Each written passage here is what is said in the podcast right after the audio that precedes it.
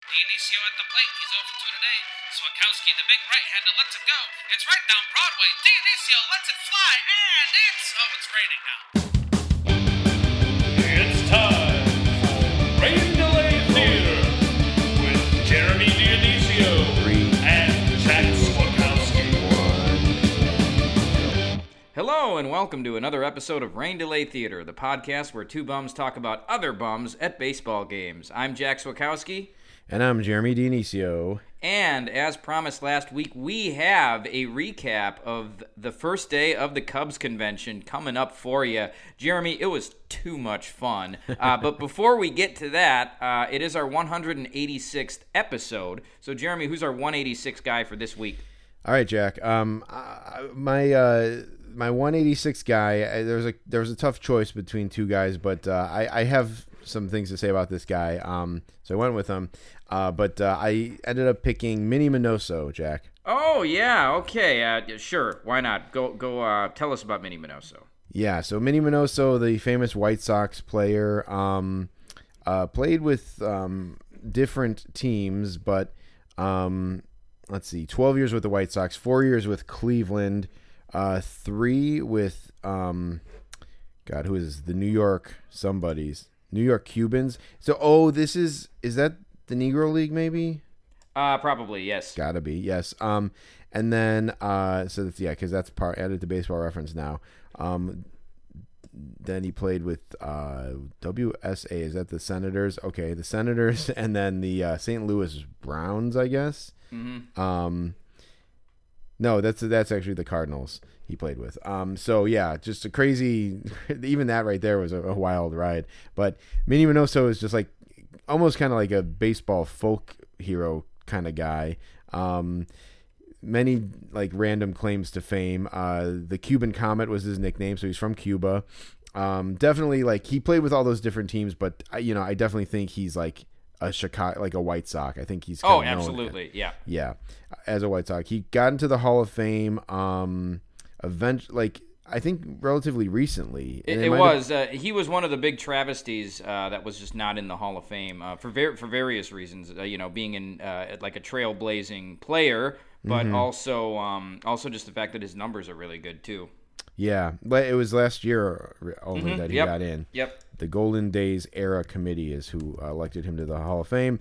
Uh, 13-time All-Star, three-time Gold Glover, uh, has a World Series ring from 1947. Um, that's weird because that was the Negro Leagues, I guess. So he must have won the Negro League World Series then, I guess. Uh, Um, po- possibly. Yeah, that's a that's definitely a, a blind spot there Mm-hmm. that uh, probably deserves more research. But um, yeah, so uh, let's see, Minnie Minoso lifetime batting average two ninety nine, hundred and so okay, so he has one hundred ninety five total homers, but one hundred eighty six in the major leagues, I guess. So uh, again, another asterisk there. Um, but uh, but a couple things like one of the things that I find most notable about uh, Minnie Minoso is that he appeared in like six different decades. Um, yes. Right. So um uh he started off in 1946 uh so the 40s the 50s 60s he has if you look at his baseball reference he appeared in 3 games as a 52 year old with the White Sox and then um 2 games in 1980 with the White Sox. So it's just I mean it's just crazy. Like I think honestly it's hard to encapsulate all that Minnie Minoso is in just like this little period of time. Um one thing that I was going to say about Minnie Minoso is that in his later years, um, he lived in. I'm pretty sure he he's lived in Chicago uh, up until like he passed away in 2015.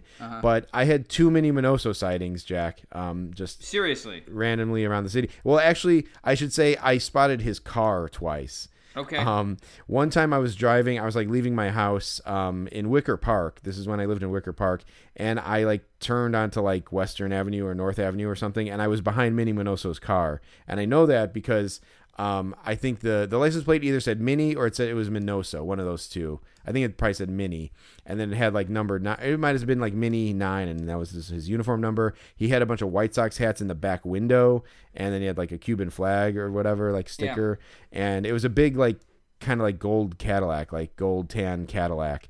Um, and I just I kind of like followed his car for a little bit just to see like where he was going. Um, and you know, eventually like he turned or whatever, uh, or I had to like I had to cut peel off or whatever. So, but like I saw, I just saw his car randomly driving through the city. Second time that I saw his car was I was going to the Jewel on I think it's South, um, not Southport, it's uh Broadway, I think. Mm-hmm. Do you know that one, Jack? Yeah, I think it it's the one around Broadway. Broad- Broadway and Addison? Um, I think so. I think that's. yeah. I think that's the one. There's Okay. a there's a parking structure um next to that jewel because it's in like Sure. this kind of like cramped area. So they instead of having a big parking lot, they have a parking structure. Yep. So I I drove into the parking structure. Parked my car and was walking to the front door, and right by the right by the entrances are like the handicap spots, and Minnie Minoso's car was parked in the handicap spots. I think he actually had a handicap sticker, but he was parked in the handicap spots. But it was like the car was almost like diagonal, and it was like taking up like three spots or whatever. It was just there, and I'm like, huh, that's that's just that Minnie Minoso.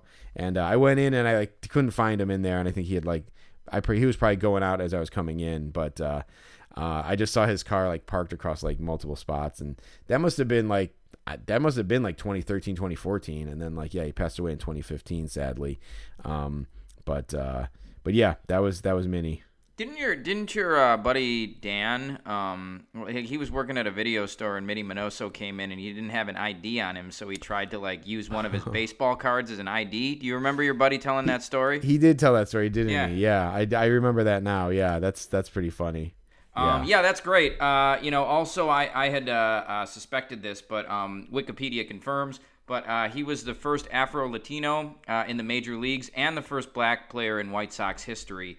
Uh, and uh, also one of the first Latin Americans to play in an MLB All Star game. So, just, uh, you know, it, yeah, in terms of uh, just his influence on the game, uh, the crazy story that he had with like playing in all those different decades, which was likely a product of Bill Veeck, but also just him being an outstanding baseball player. It's it's kind of a uh, ridiculous that it took him that long to make it into the Hall of Fame, um, especially now that he he made it in after he passed. Uh, you, you, he's one of those guys you would have loved to see him get in during his, his lifetime, uh, but that being said, he's in now. Um, and, uh, you know, I think just, you know, because of the episode uh, that we're doing today, it's good to do a Chicago guy. Yeah, for sure. Um, uh, so yeah, there's there's there's a lot. Like I said, like we said, there's there's there's probably so much more that we could talk about Minnie Minoso, but um, I I think those two, just seeing Minnie Minoso's car like taking up like multiple handicap spots at a Jewel uh, in Chicago at probably when he was like 89 or 90 years old. Uh, it's pretty funny just to think about. So, um, so that's Minnie Minoso. It would have been cool to run into him um, you know, uh, but uh, seeing his car and just seeing him like out and about in the city is even uh, is is pretty cool. So, um, so that's Minnie Minoso. Um, just a real quick consult like runner up. Uh, I had a tough time. I almost wanted to pick this guy specifically because of this episode, but uh, Glenallen Hill also had 186 homers. Oh, that's a so good one. um, yeah. he was a runner up, but uh, we'll be talking about a lot of similar guys like of that ilk um, in this in this Cubs convention recap. So uh, we might as well just get right to it. Yeah, if only he'd been there, we could have done him. Okay, well, yeah, yeah, sure. There's a there's a lot to talk about, uh, so why not just start? Um, so, um, you know, I was running a little bit late. Jeremy and I had wanted to meet up at the convention at about 11:30 or noon. Um, I was running a little bit late, and the convention was taking place at the Sheraton Grand Hotel, which is on on Columbus. Um, it's uh, just kind of right by the lake. Now, the thing about this part of the city, folks, is that the entire city of Chicago is on a grid. So it's very uh, the streets are. So it's very very easy to find wherever you're going. Uh, it's just it's not a problem. It's also all it's it's easy. But every part of the city except for this one, um, the streets turn into like a seven layer cake, and there's literally like like three different layers of streets by Wacker Drive. Um, yeah, there's make- upper Wacker, lower Wacker. There's lower, and uh, just real quick, like yeah, so there there are like um, multiple layers, and even growing up, Jack, I I knew of like lower Wacker drive. But I never really realized that there were other lower streets. Like there's a lower Illinois. I think there's a lower there's a lower Randolph. Like Mm-hmm. it's it's it's crazy. I, I, I don't know what the thought process was with designing that part of the city, but it's um it's it's crazy. Yeah, lack of a better um. And so I, uh, you know, just uh, I guess maybe uh, it, w- it was out of hubris, but I uh, I was like, okay, well, you know, I'm running late. I'm just gonna uh, catch a bus right by my apartment. I'll, I'll I'll go downtown. And I'll just be able to find it. You know, I've lived here for 15 years. I moved here in 2008. 15 is a good round number, and I can say that I've lived here for that long now. Um, I've lived here for that long. I was like, fuck it. I'll just, I'll, you know, I'll find my way down. You had told me it was by the AMC River East, which is true. It, it it's, it's close enough, and I've been to that theater, theater a million times. So I was like, okay, I'm gonna walk down there. Well, or I'm gonna, I'm gonna take the bus down there. Well, well sure enough, I get down there and uh, I, I get completely lost as I'm trying to find this place. Um, Jeremy calls me on the phone. He's like, "Man, you got to get over here. Ethan Roberts is signing." I was like, "Fuck! Like seriously? It's starting already? Like, oh my god, I need to get over there right now." Um, Yeah. The funny thing is, I, I felt like I needed to get there exactly at noon, and we were there till like 10:30s. We were there 10 and a half hours. Um, so there was no there was no huge rush. Um, that being said, uh, you know, I called Jeremy. And Jeremy too, who knows every every square inch of, of Chicago streets, was having a tough time uh, giving directions. 'cause Your your wife had given you a ride, so you hadn't really had to kind of navigate your, your Yeah. way totally around.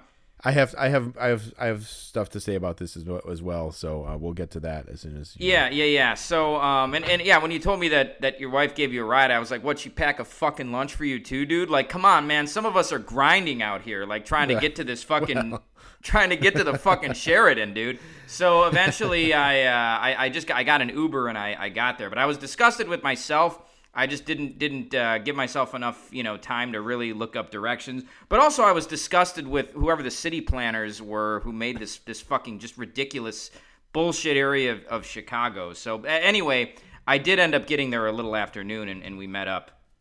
Okay, yeah. I mean, uh, yeah, we were on the phone at one point, and I was like, I, I, I you said you were you described where you were, and it was like it was two streets that just I were not like you know ringing any be- or not No. necessarily ringing any bells, but it had no significance like geographical significance to me. So I was like, I'm like, I don't know, man. like I figured like you punch in something like you punch in walk- walking directions like on like Google Maps or something. You you'd think it would be able to get you to the spot. But yeah, the, the the walking directions were infuriating though, because again, it was all on like different levels. So it's like Yeah. I felt like it wasn't actually the, the walking directions weren't actually what they were on my phone. It was just it was a mess. So anyway, and the the Uber ended up being eight bucks. And then, of course, it. I, I still don't know how the Uber got there, but it drives right up to that hotel, and I was like, "Oh, I've seen that hotel before. God damn it, it was right. That's the Sheraton Grand." But Right. Uh, anyway, Well- so I, I went in the front entrance, and I, I met down with I met with you after I got my lanyard. Yeah, so let's let's so uh, so we'll we'll take that back to to my side of that experience, um, which is which is pretty funny. So like, so yeah, so I um uh I got a ride down there. Um, uh, it's one of the nice things about having a wife is she can you know drop, drop you off at, at a at the at the at the place wherever you're going. So um so so so I I got dropped off right in front, nice and easy. Um, uh, my wife pulled over to the side of the, the, the street. I get out of the car, say goodbye. Um, she kind of like starts, she doesn't even fully drive off, but she drives off a little bit. And right away, I step out and I see like three or four guys like looking in the, I'm facing the hotel and I see like three other guys looking behind me, basically, three, four guys with binders. So they're clearly graphers. And I look backwards and I see this like Windy City bus, like limo bus like pull up like coach bus pull up to this hotel that's across the street which isn't even like a Sheraton it's not even part of the Sheraton grand it's like a different hotel um i don't know if it's like owned by them but it, it definitely wasn't called the Sheraton it was called something else like the loft or something i don't know but um they i see this bus pull up and then i see all the cubs players sh- shuttling off of the bus like getting off the bus and going right into the the the hotel.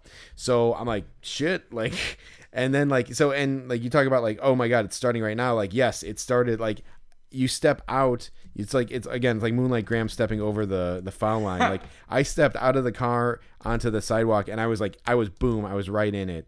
And so i i see these guys i see the bus and i just go across the street and um i see i'm like i'm like you know i can tell they're all shu- like shuffling into the hotel so like i doubt anyone's gonna stop but i kind of like linger for a second i hear some guys yelling and then they're like, "Hey, hey, yeah, hey," like, and I I heard them say, "Hey, Ethan," he's like, "Could you sign for us?" And and then I see them like wait, and then I see them like kind of all flipping through their pages. So Ethan Roberts is walking over to these guys, and uh, so I get in there, and I like I I was all ready to go. I had my book ready, had all my cards uh, in alphabetical order, all set to go. Um, so I was able to like pull up Ethan Roberts, went right up there, and I got him. uh, he stood out there and he the, the like I got him pretty early, but like there was a crowd forming, so more people started coming, and they kind of started rushing over to Ethan Roberts, and um, people were uh, yeah people were just like sh- shuttling through, and he stood out there and he signed for everybody, which was pretty cool. Um, so I kind of got him, got across the street, and then uh, I I, te- I had texted Jack I think first, like saying like, hey Ethan Roberts is signing if you're close, and um, uh, then I just decided to call him, and yeah, Jack gave me like his his his coordinates, and like I, I couldn't give him any help. I tried to like say like I tried to like kind of talk him through a little bit of where he was going. I think at one point, Jack, you said like I'm two minutes. I think I'm two minutes away, and I was like, okay, cool. And I'm like, are you walking towards like the opening, like from like because then you said you were on when you said you were on like Lower Wacker Drive. I was like, what the fuck? What the fuck Yeah. did Jack do here? Yeah, yeah, um, yeah. so um, so then like you know I was like kind of waiting a little bit. Then I called you back maybe or something, and or texted you back, and you were like saying like it was still like it, it's like you were not two minutes away because two minutes had definitely elapsed. And so I was like, you know what, Jack, I'm just gonna go inside and meet you in there because I thought maybe I was missing something because we thought maybe there were some based on this like post that the South Bend Cubs did. It almost sounded like they were gonna have guys signing at their booth at noon. So I wanted to get in there. Um, so I'm like, all right, Jack, like you know you'll make it. I, I trust you. Um, and I get in line, and like the line to check in to get your your uh, lanyard was was kind of crazy. Um, there was no there was not a reason to wait in that line to get your lanyard because it was so crazy at that point. Um, but it's like if you have nothing else to do, why not? Um, but I was in line waiting to get in to get my lanyard, and I and I see a text from Jack says I'm in an Uber now, and I was like an Uber, like like you were just like theoretically like a block away, and now you're in an Uber. Like I don't know what the hell happened there. Um, but then I think like, and then almost immediately you you said I'm here now, I'm here. Like so, um, you know, I figured we would meet over by the check-in and everything, uh, which we did. But that was like, I'm like, I don't know what the hell happened there. Um, I will have to say, Jack, I had absolutely no problems getting there. Like the our our directions were, you know, Well, that's because your fucking wife drove you and you were in your you were in a car. Um, yeah, Still. I s- yeah. Um, uh, you know, Jeremy, tell us about that funny interaction you had with that grapher, though, where the guy was just totally didn't get it.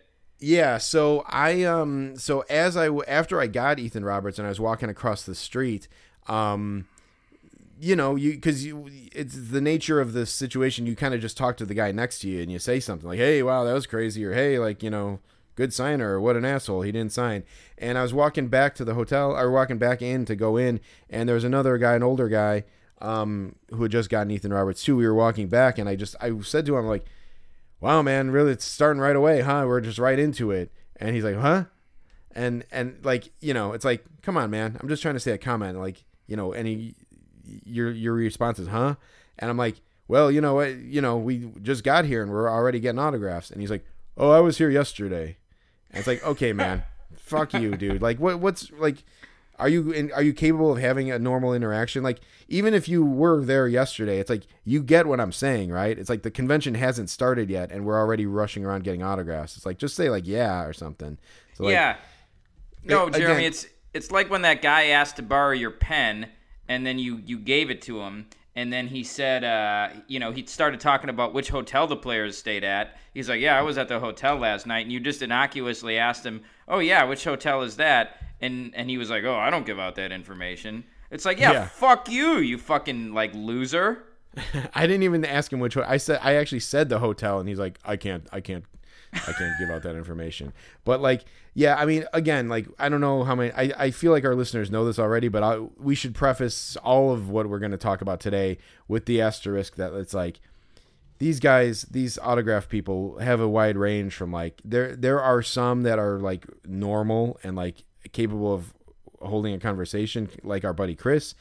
Uh, and then there's just like freaks like that guy, or just Yes. just just dimwits, or like just just weirdos, and like we'll we'll talk about those as well. But it's like yeah, so it's it's a whole mixed bag. Um, I think me and Jack are are, are pretty normal guys. Um, obviously, like anyone who's in that probably thinks that they're the normal one and everyone else is a freak. But Right. I I do think I do tend to think like we're um, part of the normal spectrum of, of the graphers. But uh, you know, one of the curses of my life is always like um, hating the people who are into the same thing that I'm in into. Sure. So, you know, it's just part of it. So, anyway, um, but yeah, so all of that told, we we did finally uh, connect and uh, had our credentials, our like lanyards, and um, then we were just pretty much free to explore. We checked out the South Bend booth. Uh, there was no one signing at that moment, um, so we kind of just continued um, to just explore. And there's a there was a lot to explore. Uh, yeah, there sure was. Um, so one of the first things we did was we went to the Cubs store. Uh, now this wasn't just any Cubs store; they were selling items that had been used in seasons prior by the actual team. So they had game-used pants from players, which was cool. I mean, they even had Franmil Reyes' pants. It would have been interesting to try those on. I'm sure they were huge. he's like he's a friggin' massive dude. Uh, the coolest thing they had, I think, though, was they had like the plates that guys have over their lockers, the nameplates. Um, and they had them from the Field of Dreams game. Uh, Jeremy, they, I, they, you know, I was telling you, they had Hermosillo, they had Michael Hermosillo. Um, I feel like for you, that's maybe a, a little bit of a missed opportunity. I think they were selling them for forty or fifty bucks, so it wasn't crazy, but it, it was a lot. Uh, there Yeah. was a guy that we saw at the Cubs auction later uh, who had bought the Schwindel one. I, I almost feel like you might have gone for that one if you would have seen it, but it wasn't. It well, definitely wasn't there when we were there. Yeah, he either snagged that up before we got there, or um, he got that actually at the auction. I'm not sure, but um, yeah, I would maybe the Schwindel one. I mean, like, you know, those. So that was it was the Cubs authentic store. So um, it was just all like authenticated stuff. Um, I you know, it's like there's the, there's a lot of memorabilia memorabilia there, but it's like you know I'm kind of focused on cards right now, as you are too, Jack, and like I you know I mean like the memorabilia stuff is cool, but it's like you really do probably want to be able to put that stuff up, and it's like yeah I'm not I don't know I, I like I'm totally at this point at least I'm totally content with just having like a box of cards you Yeah, know, sure. to go Yeah. through like cards is really what is is is it for me for at this moment but um so yeah one of the things that they did like have uh, we kind of uh, ambled over to this one table like near the checkout and they had a stack of lineup cards um which was pretty cool. And so we were thumbing through them and like they um they're like the mini ones. Like they're the ones that like the guys actually like the, the managers have in their pockets. Um so i think like it's um i think i i think that when they must have like um it's almost like a script. Like there's a blue copy and a white copy and like i think they maybe exchange like one copy and then they like uh they I think they give one maybe to the other team or to the to the umpires or whatever, and then they keep one for their themselves. I think the ones that the coaches have are like the blue copy, um, and so they had some like white copies basically. And so I um, was going through them, and um, I found uh, a Cubs one. So some of them were signed actually too in ink by the uh, by the managers. Um, and so like I found a Cubs one uh, from uh, the September 28th uh, Cubs game uh, where Hayden Wesneski started. So Jack, that was the Cubs Phillies game that we went to. Oh yeah, was it? Yeah, um, Oh, which is. Okay. cool to get that because that was a pretty eventful game for us because we got so many autographs from the Phillies Mm-hmm. uh, during that game. So it's actually it's authenticated. It has an uh, ho- authentic hologram sticker and it's signed by David Ross in blue sharpie. Um, so it's pretty cool to have that. And like if I ever want to get like you know, I, I could have got Wesneski to sign it, I guess, in retrospect. Um, but uh, yeah, I think I might. I think I w- might in the future like try to get Wesneski to sign this. Nice. Um, I, I got him on a card this weekend, but um, yeah, I might try to get him. Uh, and then I found one um, from uh, a Cubs Marlins game. This one was actually in Miami, uh, but it was signed in ink in black pen by Don Mattingly. So you know, I got shut out from getting Mattingly uh, at the bus, but uh, you know, I did get a, a, lineup card that he signed, so that's pretty cool as well. Um, so yeah, two pretty cool finds at the uh, authentic store, and like yeah, there was a lot to get there.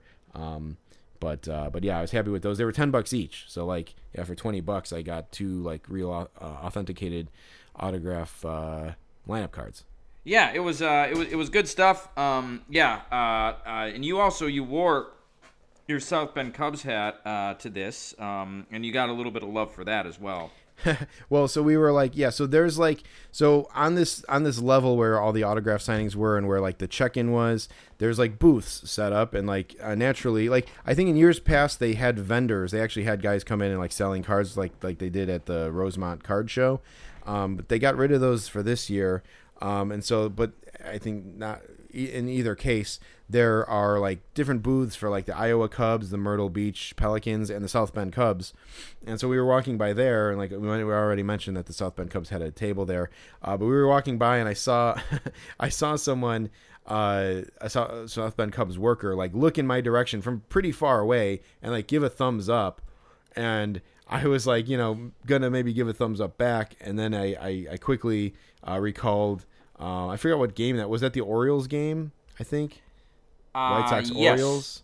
I believe where- it was. Yeah, or maybe it might have been the Yankees or something like that. But uh, where the uh, beer vendors called, I thought called me over, um, uh, but they were just Oh, trying yeah. to sell me a beer. Oh, Um, right, right, So I, I was not going to uh, fall for that trick again. So I kind of Sure. just kept walking, and maybe that South Bend Cubs guy was like, uh, "Whoa, that that that guy that kid sucks," but uh, but I wasn't gonna be fooled again. Um, so uh, so yeah. Um, so again, just moving right along. Um, we we're just trying to navigate, just trying to, to take in as much of the area as possible. Um, so we kind of went up. We you know we we kind of scoped out really quickly whatever we had to see on the uh, first level. I think we went up to like the second level and we checked out like they had a bunch of like uh, memorabilia, Cubs memorabilia in cases, like not for sale but for display only. There were like some jerseys from like guys from like the '84 team. Uh, there was like I think there was a Sosa jersey. There was like a Wood jersey. There was like old timers. There was like an autographed baseball by Bill Buckner, by Ron Santo, all this kinds of stuff. Um, so that was cool to see. Um, and then I think I think at that point, after we looked at all that, we went up to the third floor, and um, we kind of saw that there was like lines forming in the kind of like lobby or not quite the lobby, but just whatever within the uh, the hotel. Yeah, uh, yeah, absolutely. Yeah. So it was, it was about time for us to, to get in get in some lines. Um, bef- before we talk more about that, we should say uh, the Brewer, Brewer's kid was there. Uh, thankfully, um, you know, Hightower hasn't seen that his, his job has been uh, eliminated yet. So um, he's still he's still here. He's and he's still uh, still kicking around. So he said hi to us. Um, he was uh, working by one of the escalators, so that was always nice to see a familiar face. Uh, yeah. Anyway, to your point, there were two mystery lines, um, and they were long fucking lines too, and they weren't moving, um, but they were there, and they were. It was the only thing going on. It was the only game in town because it was well before even the first signing was going to happen. So we decide to we, we tried to ask around a couple ushers being like yeah what what is uh, what are these things and uh, one of them was a mystery mystery bag or a grab bag or whatever and another one was for the cubs charities it was like the Well, uh, yeah Yeah, well, real quick. So the first the first person we I think I I tried to ask uh, I asked one Cubs employee and like didn't really get a great answer from that guy.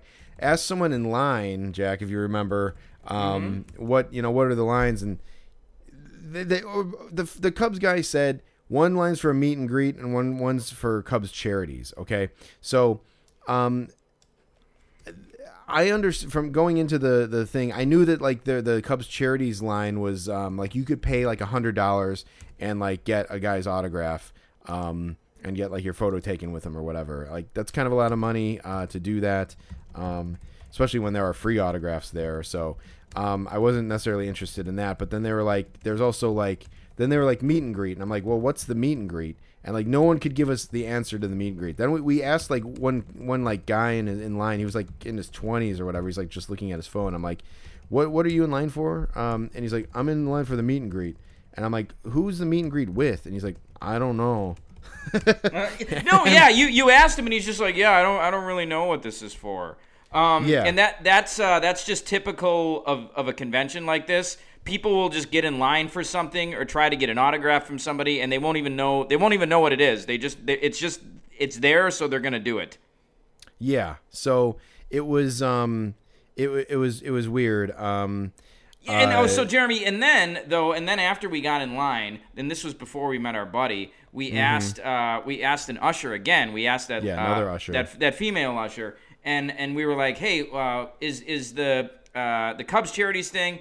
Is that only for season ticket holders? And she's she's like, yeah, yeah, I, I think you might have to be a season ticket holder for that one. It's like, what do she's you like, I mean think you, She's like, Yeah. I think you had to. Li- I think you might have had to sign up for it beforehand or something. Yeah, and it's like you think or or you know, like that's that's just a non-answer. So anyway, we were kind of done with it, and we just decided to wait uh, in in a line in in in the the meat uh, the, the grab bag line. Uh, Yeah. So we uh, we were behind this guy, and uh, I think we still felt like we didn't have quite enough information to be standing in a line that was a quarter of a mile long. So uh, we eventually asked this guy what was up, and he seemed to have a little bit more information.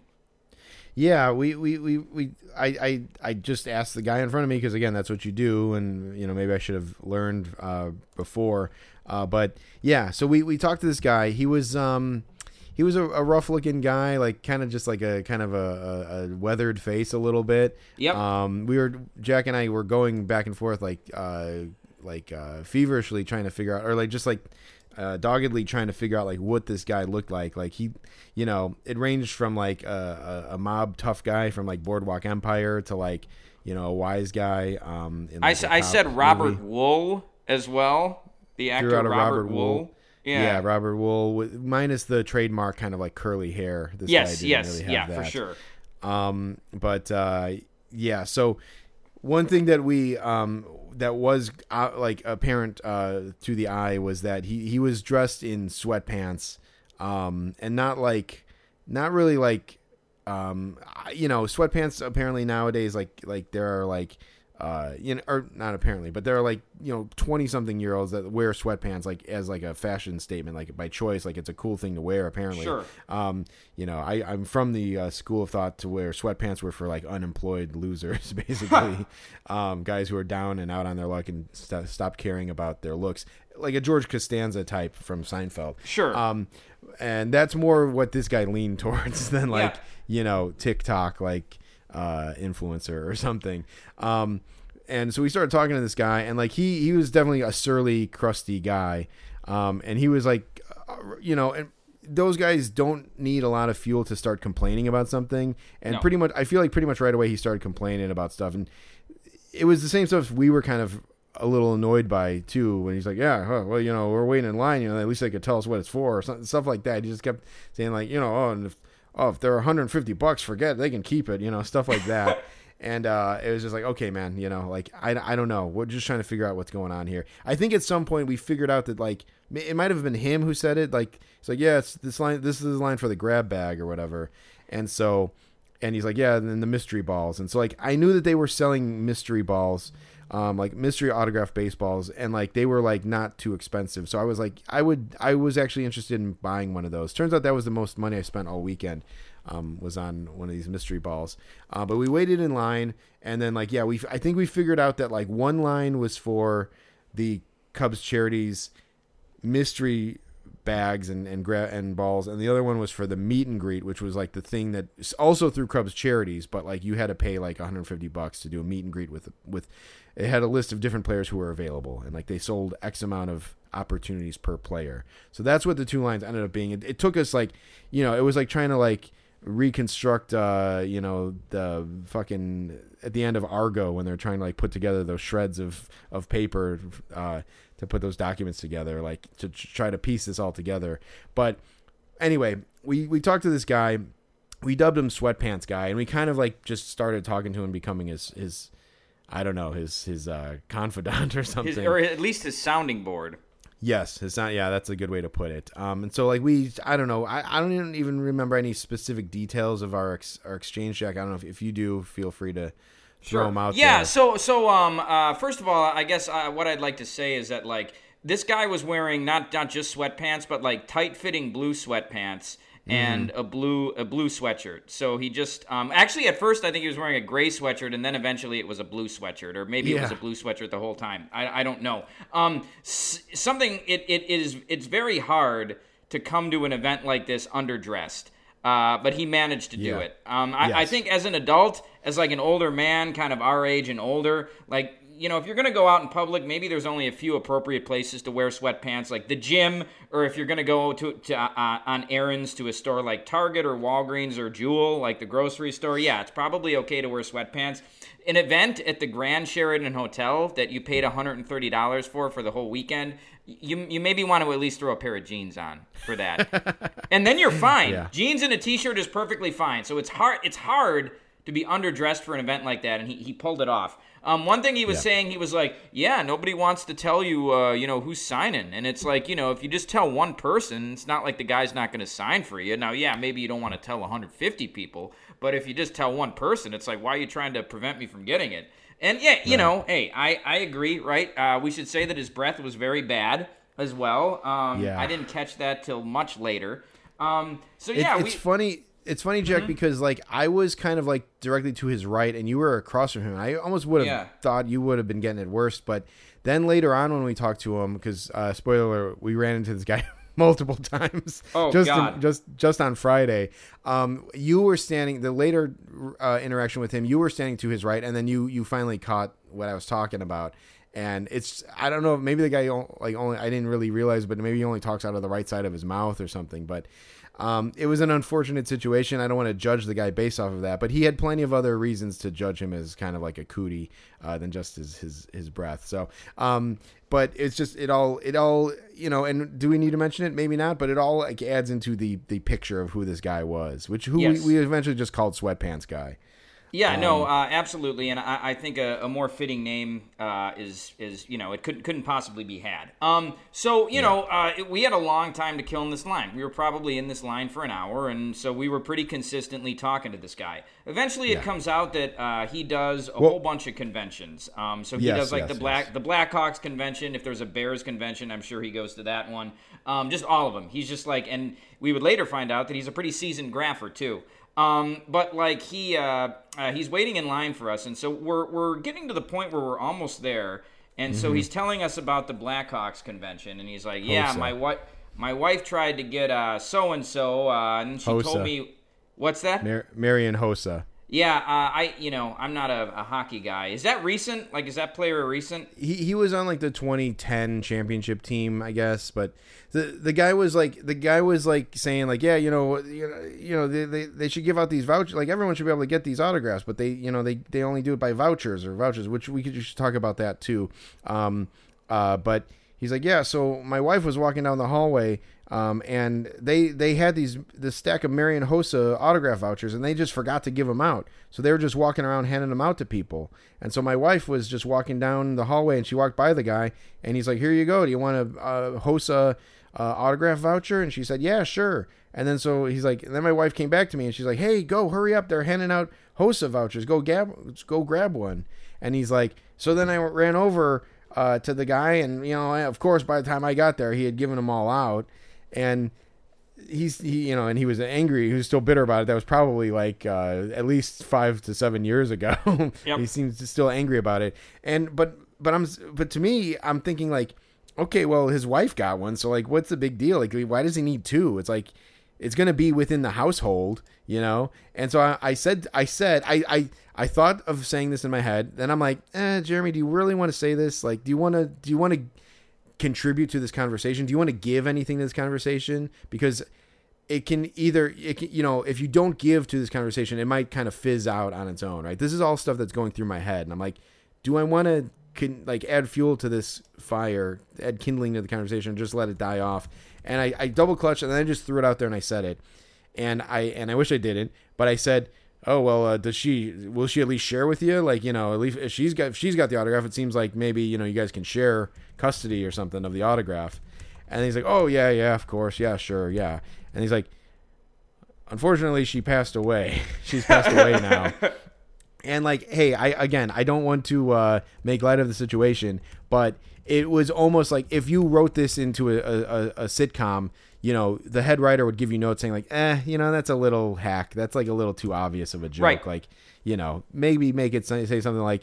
Actually, we got divorced, and she did win custody of the, the Marian Hossa autograph in the Right. in the settlement. Like that would be much better, actually Yes. but um, you know, they would say like think think think deeper, uh, you know, for the joke. Uh, and so then, uh, of course, it was terribly awkward at Yes. that point, and and we were just kind of we were like, oh yeah, I, go like, oh, I'm sorry to hear that. Really sorry to hear about hear that. That's really horrible. Meaning it, but like how how many times could you say it to make it not awkward? Like so, it was tense and like I think uh, I'm I'm not sure if you said something, Jack. Like, but I uh, was just like you know I try to ch- I'm like yeah you know well you know just gotta enjoy this uh, you know, in tribute. I think I said like, well, you know, you got enjoy this and in tribute to uh to your wife or whatever, and like, uh, um, it was a little awkward, and I don't even think this guy said this to. I don't. I don't know if this guy was capable of like feeling that awkwardness, but he made a he said a a, a line, um, uh, which the the uh like uh, whatever deflated the situation a little bit. But do you yeah, want to say? so you wanna take he, it, uh, he first of all he, he mentioned that his wife and her uh, her best friend uh, died within about a month of each other. He's like he's like Yeah. yeah, she passed. Her and her best friend they they died in about a month of e- within about a month month of each other. And then and then he goes. You know, if I could give up all my autographs, I'd, uh, you know, to get her back, uh, you know, I would. But, uh, you know, it's one of those deal with the devil things, right? Like, if I got her back, maybe she'd turn into a zombie and eat me. You know, that wouldn't be good for either of us. And it's just like, what?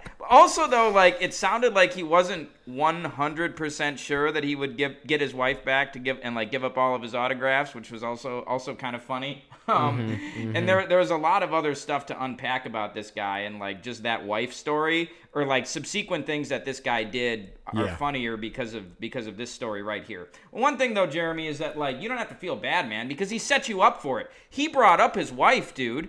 Um, you know, and it's like whether or not you made that joke, he was going to tell us that she passed. you know that's that's that's a fair point jack. I, I i think i tend to agree with you on that. Like it, it seems like that would have been thrown out there anyway. And in fact well i don't even know if i want to say that but i will I'll say this. I hit i so it was discovered it, this is about what this is what jump started that, that conversation is that I'll just say this overall for the Cubs convention. When you go to the Cubs convention, um, there are free autograph signings.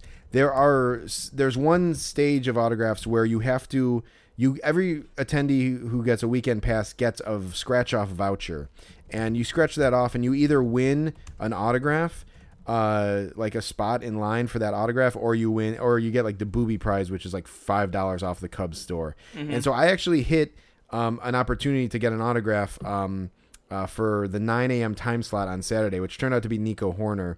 Um, and I kind of went as soon as I got that, I'm like, oh, they, you know, they must be giving these out to everybody because if I hit it, um, you know, I'm sure everyone else hit it too. And then as it turns out, everyone we ran into the rest of the day on Friday had struck out and got the booby prize. So I was like realizing that I got really lucky um, getting that. And so I was kind of trying to put that card away because that card is like gold. Um, you know, so I was trying to like secure it. And of course, the sweatpants guy saw me, uh, saw it, and he's like, "Oh, so uh, you're you won, huh? You're you're you're a winner, huh?" Like I forgot exactly how he put it, but like it seemed like he was not too happy that I got it and he didn't. Um, and that's how kind of what kind of like, um, you know, spurn like sparked this whole conversation. And so like I almost like I'm not sure if he was trying to like get that card from me somehow, but uh, but yeah, it was a it was a tough uh, it was a, it was it was a tough situation that obviously we just wanted to get out of. Um, uh, as quick as possible. I will say so as we're standing in line, uh, waiting, uh, like so, you know, we continue to wait on in line. It- Luck, like God, like you know, by the grace of God, we're getting close to the front of this line, so that's cool. Um, but uh, but one thing that was like super annoying is that like as we're going around, first of all, as we're going around standing in line, there are Cubs can uh, like Cubs attendees like uh, attendants um like uh, workers coming up to us and just saying like oh yeah you're excited you're happy to get autographs yeah all right keep it up you know stuff like that. One lady came by and she's like I just got one question for you guys. Are you Cubs fans? Yep. And we're like, uh, yeah, yeah, yeah. And then actually, sweatpants guy, we he said, uh, well, hey, you know, at least I didn't say I was a Cardinals fan. And then she's like, well, yeah, well, at least you're not a a, a, a Milwaukee fan. And they're having this conversation pretty much um, uh, in the middle of like Jack and uh, and like they're both on both sides of Jack having this conversation, which is funny because they were like kind of bashing. No, they were, and actually, I think it was Sweatpants guy who said, "Yeah, at least I'm not from Milwaukee" or something like Yeah. that. Yeah. Yeah. So that was uh, that was funny too. But yeah, Jeremy, um, those raffle tickets though, that was um, like you said, like it, it's for Cubs charity, but like Well- the fact that the Cubs were still selling the raffle tickets, that was that was a little bit uh, you know unnecessary. Yeah. I didn't I didn't mention that yet, but the raffle yeah, they were going and so then in addition to the Cubs workers, there were like those the raffle ticket people who at the Cubs uh sta at Wrigley Field, they were the, at the convention as well going around like raffle take 50-50 raffle 50 and it's like that's annoying to hear at a, at an open air Cubs game. Sure. But like in the confines of like a hotel like lobby area, it was just grating. And it's like, come on, like, do we need these people yelling in our ears for like selling raffle tickets while we're like trying to do stuff? So it was kind of annoying. Um, so yeah, um, we ended up getting uh, into the line, um, and we finally get into the room where they're doing like the the grab bags. Um, I will say, Jack. Jack jumped ship like I, I so I freaked out, man, because like the only people Yeah. I saw in that room, I saw him charging your credit card right away, and then you had to take a bag. I was like, man, like I don't, I don't think they're, I, I don't think they're gonna let me in, you know, like uh, so I was just like, hey, man, I'll just wait out here. So I, I had to go like all the way back and wait out. I wasn't planning on buying anything anyway, so it was, it was fine. Um, you know, Sure. I will say, like, part of the, re- you know, I mean, you know, I think for, I think, I think part of the experience there is just like seeing as much stuff as you can, and so like there was a lot of kind of cool stuff to see that was for sale. So I mean, yes, they. I don't know. I, I Jack, they wouldn't. They were not going to grab you and wrestle your credit card out of your hand and charge you. Sure. Um, so like you, you probably could have hung, hung in the line with me, but um, uh, I just told him like I was. The first thing was like for the grab bags, and I, I didn't want a grab bag. Um, and they were they were it, w- it was crazy though because like in order to pass by this one person, they were trying to swipe your credit card and charge Yep. you like fifty bucks. Uh, and I was just like, I don't want a grab bag. I want a I want a mystery ball. And so they're like, oh, okay, just keep walking then. And uh, I walked through and I looked at the table. At the table, they had all these like little random trinkets and like giveaways and stuff. They actually had a Pedro Strop karaoke uh, bobblehead that they gave out in like maybe the 2019 season, I guess, maybe the 2020. No, yeah, 2019, 2018 season. Um, and I missed it at the time, and I, I kind of regretted not getting it because it's definitely an oddball bobblehead to get. Um, and they had them for 15 bucks. So I ended up picking one of those up, and then I ended up getting a mystery ball. Um, at this point now, Sweatpants Guy was behind me, and um, he was going to get a mystery ball as well. And so then uh, they were they were 50 bucks each, which is a lot of which is um, a considerable amount of money. Definitely cheaper than you know like if you were going to buy like a certain player's autograph ball. But it's also for Cubs charity, so I'm like, eh, whatever. I'll just I'll give it a shot, whatever.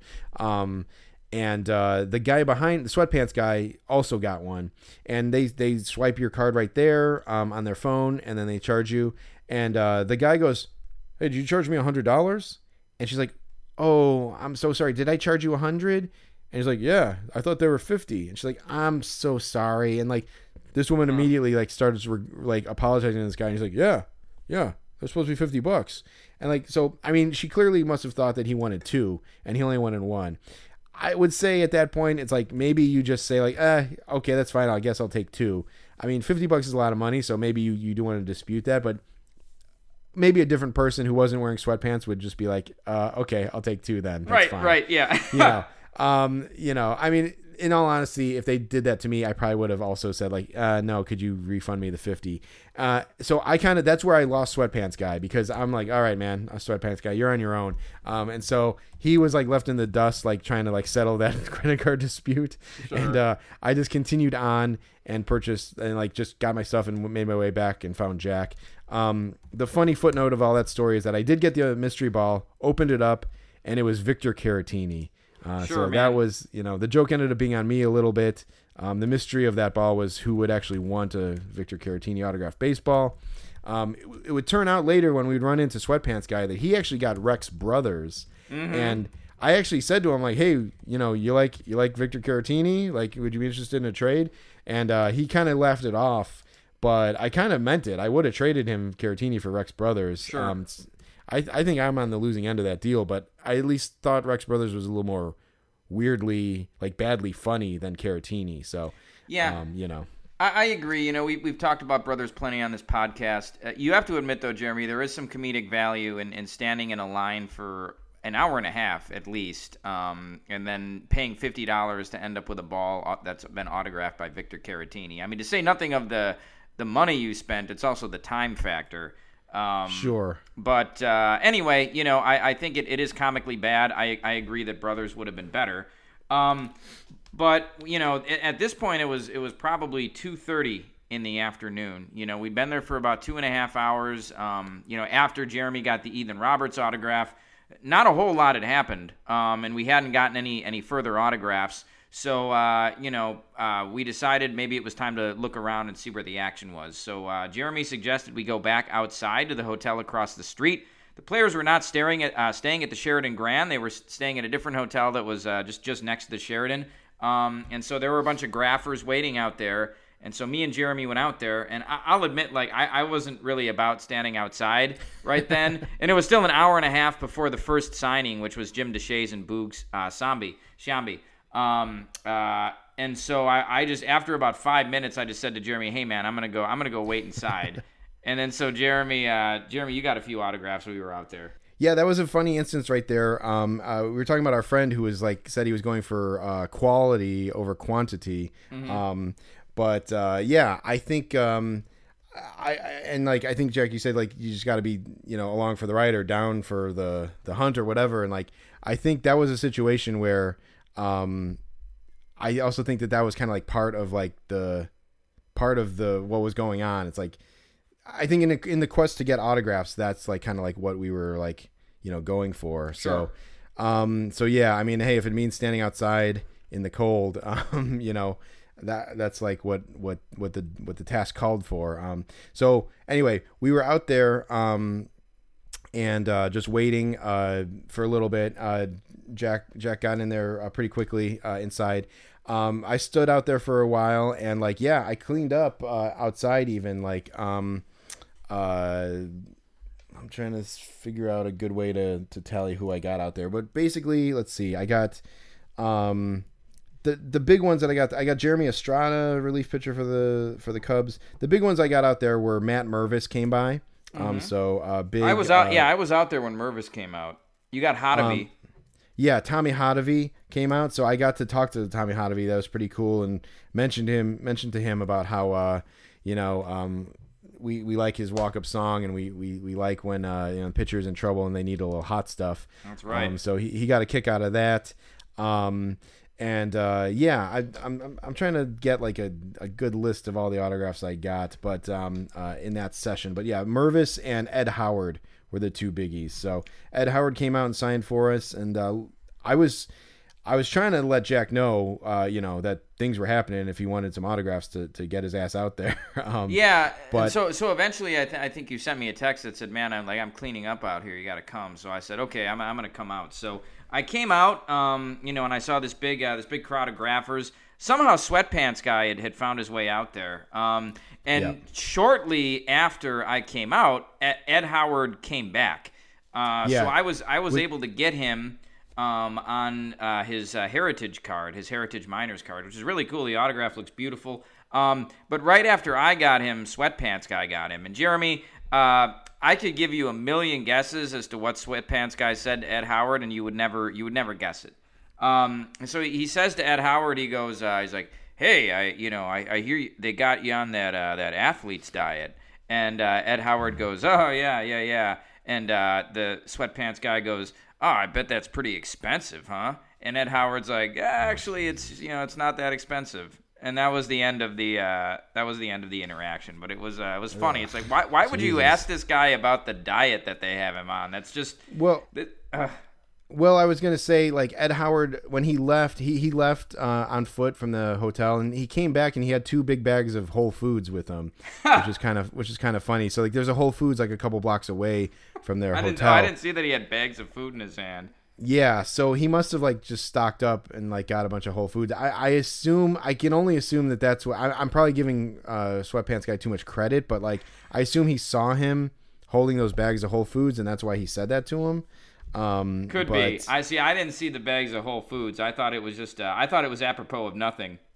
Yeah, two, he had. It's funny. Yeah, two big bags of Whole Foods. I was. I, I can only imagine what he had in there. But like, I mean, that's that's uh, that's a that's a bit of a stretch. Like, uh, you know, he could have said something like, you know, hey, did you hit up the hot food bar? You know, something like that. Sure. Like, you know, watch out for those mashed potatoes. They they drive up the price uh, of the you know the food per weight or something. But like, yeah, I don't really know. It was um, that's that's just a weird thing to say, I suppose. But Yeah, um, even to just comment on somebody's groceries uh, is a little bit weird. Like, oh man, I bet those groceries were expensive. That's yeah, it's kind of a, that's kind of a weird thing to say. Um, Right. we- also, th- also the fact we, we pointed out the fact that, that Ed Howard had signed like a three point seventy five million dollar signing bonus. Um, Yes. So it's like I don't think two bags of Whole Foods is a big deal for him. yeah, or um, is particularly going to break him, right? Uh, and he's probably not even paying for it anyway.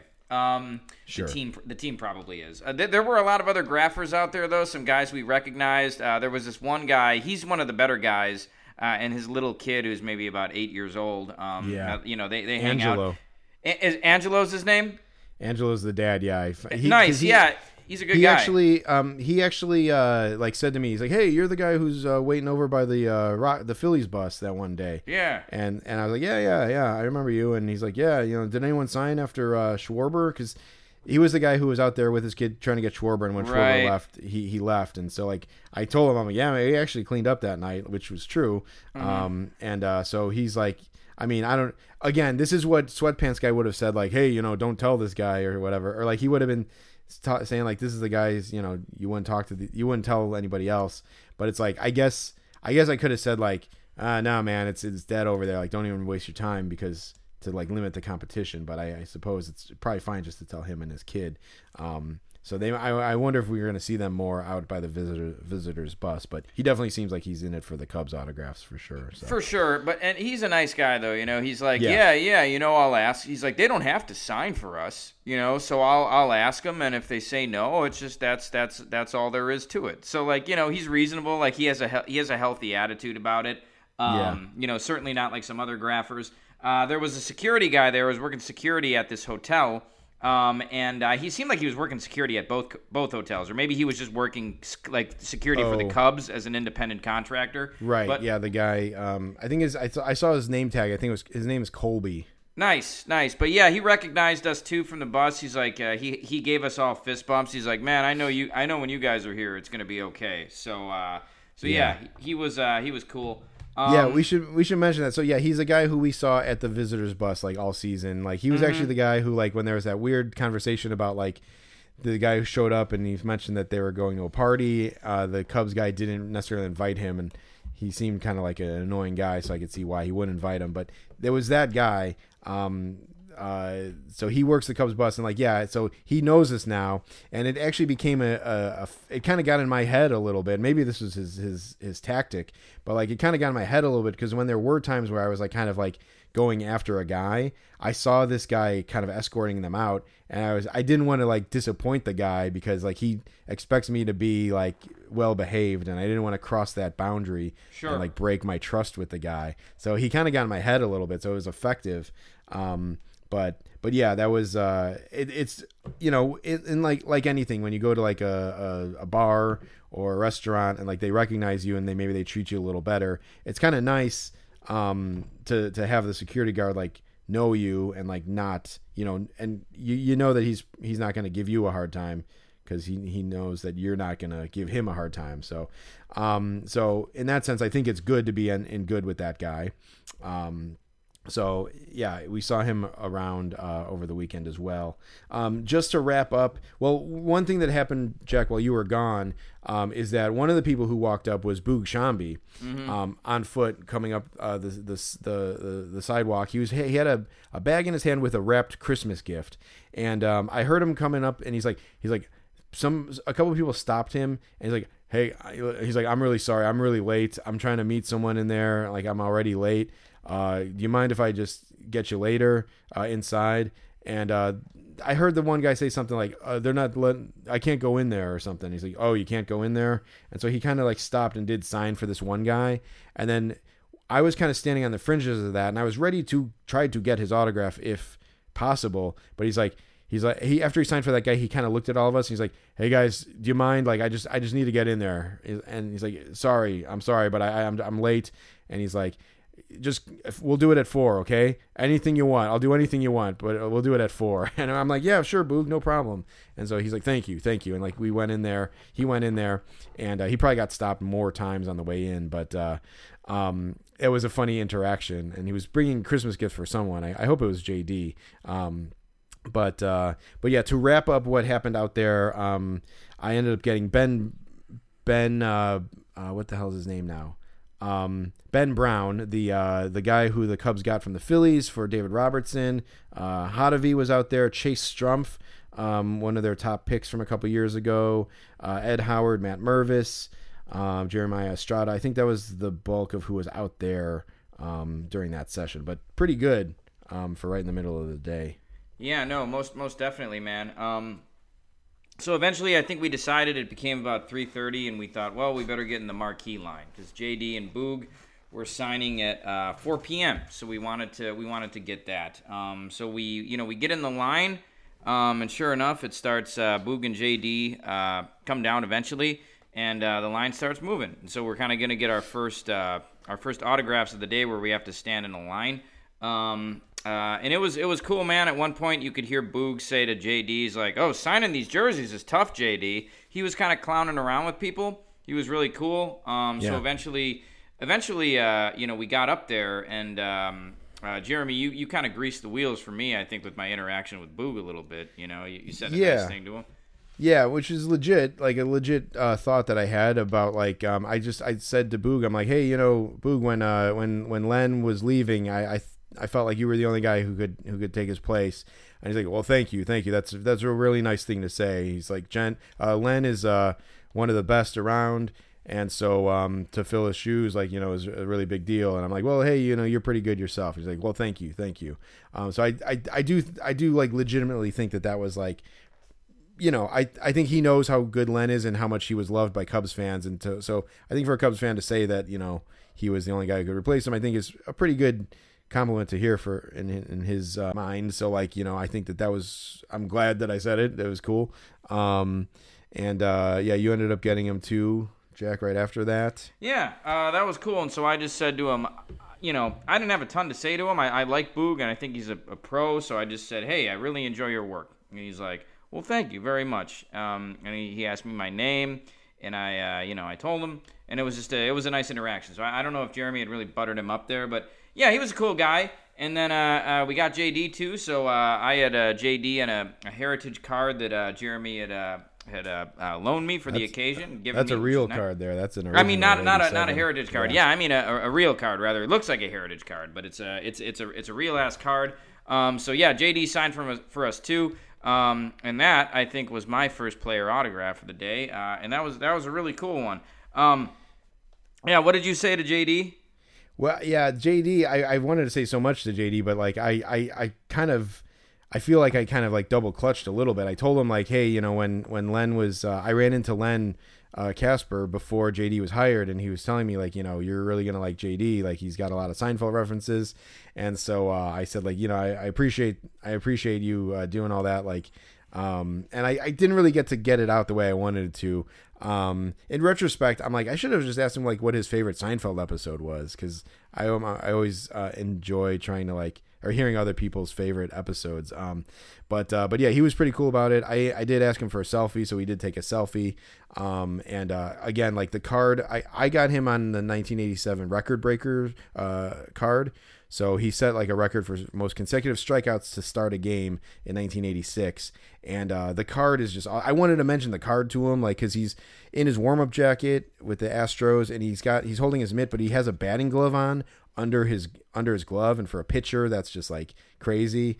Uh, I don't think it's even it wouldn't even be legal for him to do that as a as a pitcher on the mound. Uh, so I've always was like fascinated by this card, and like it's just a cool layout um, with the record breaker and all this stuff. So it's one. It's just a, such a cool card. I've been carrying it around like since last season in the hopes of getting it signed by him, and so I finally got it. So that was very cool uh, to get.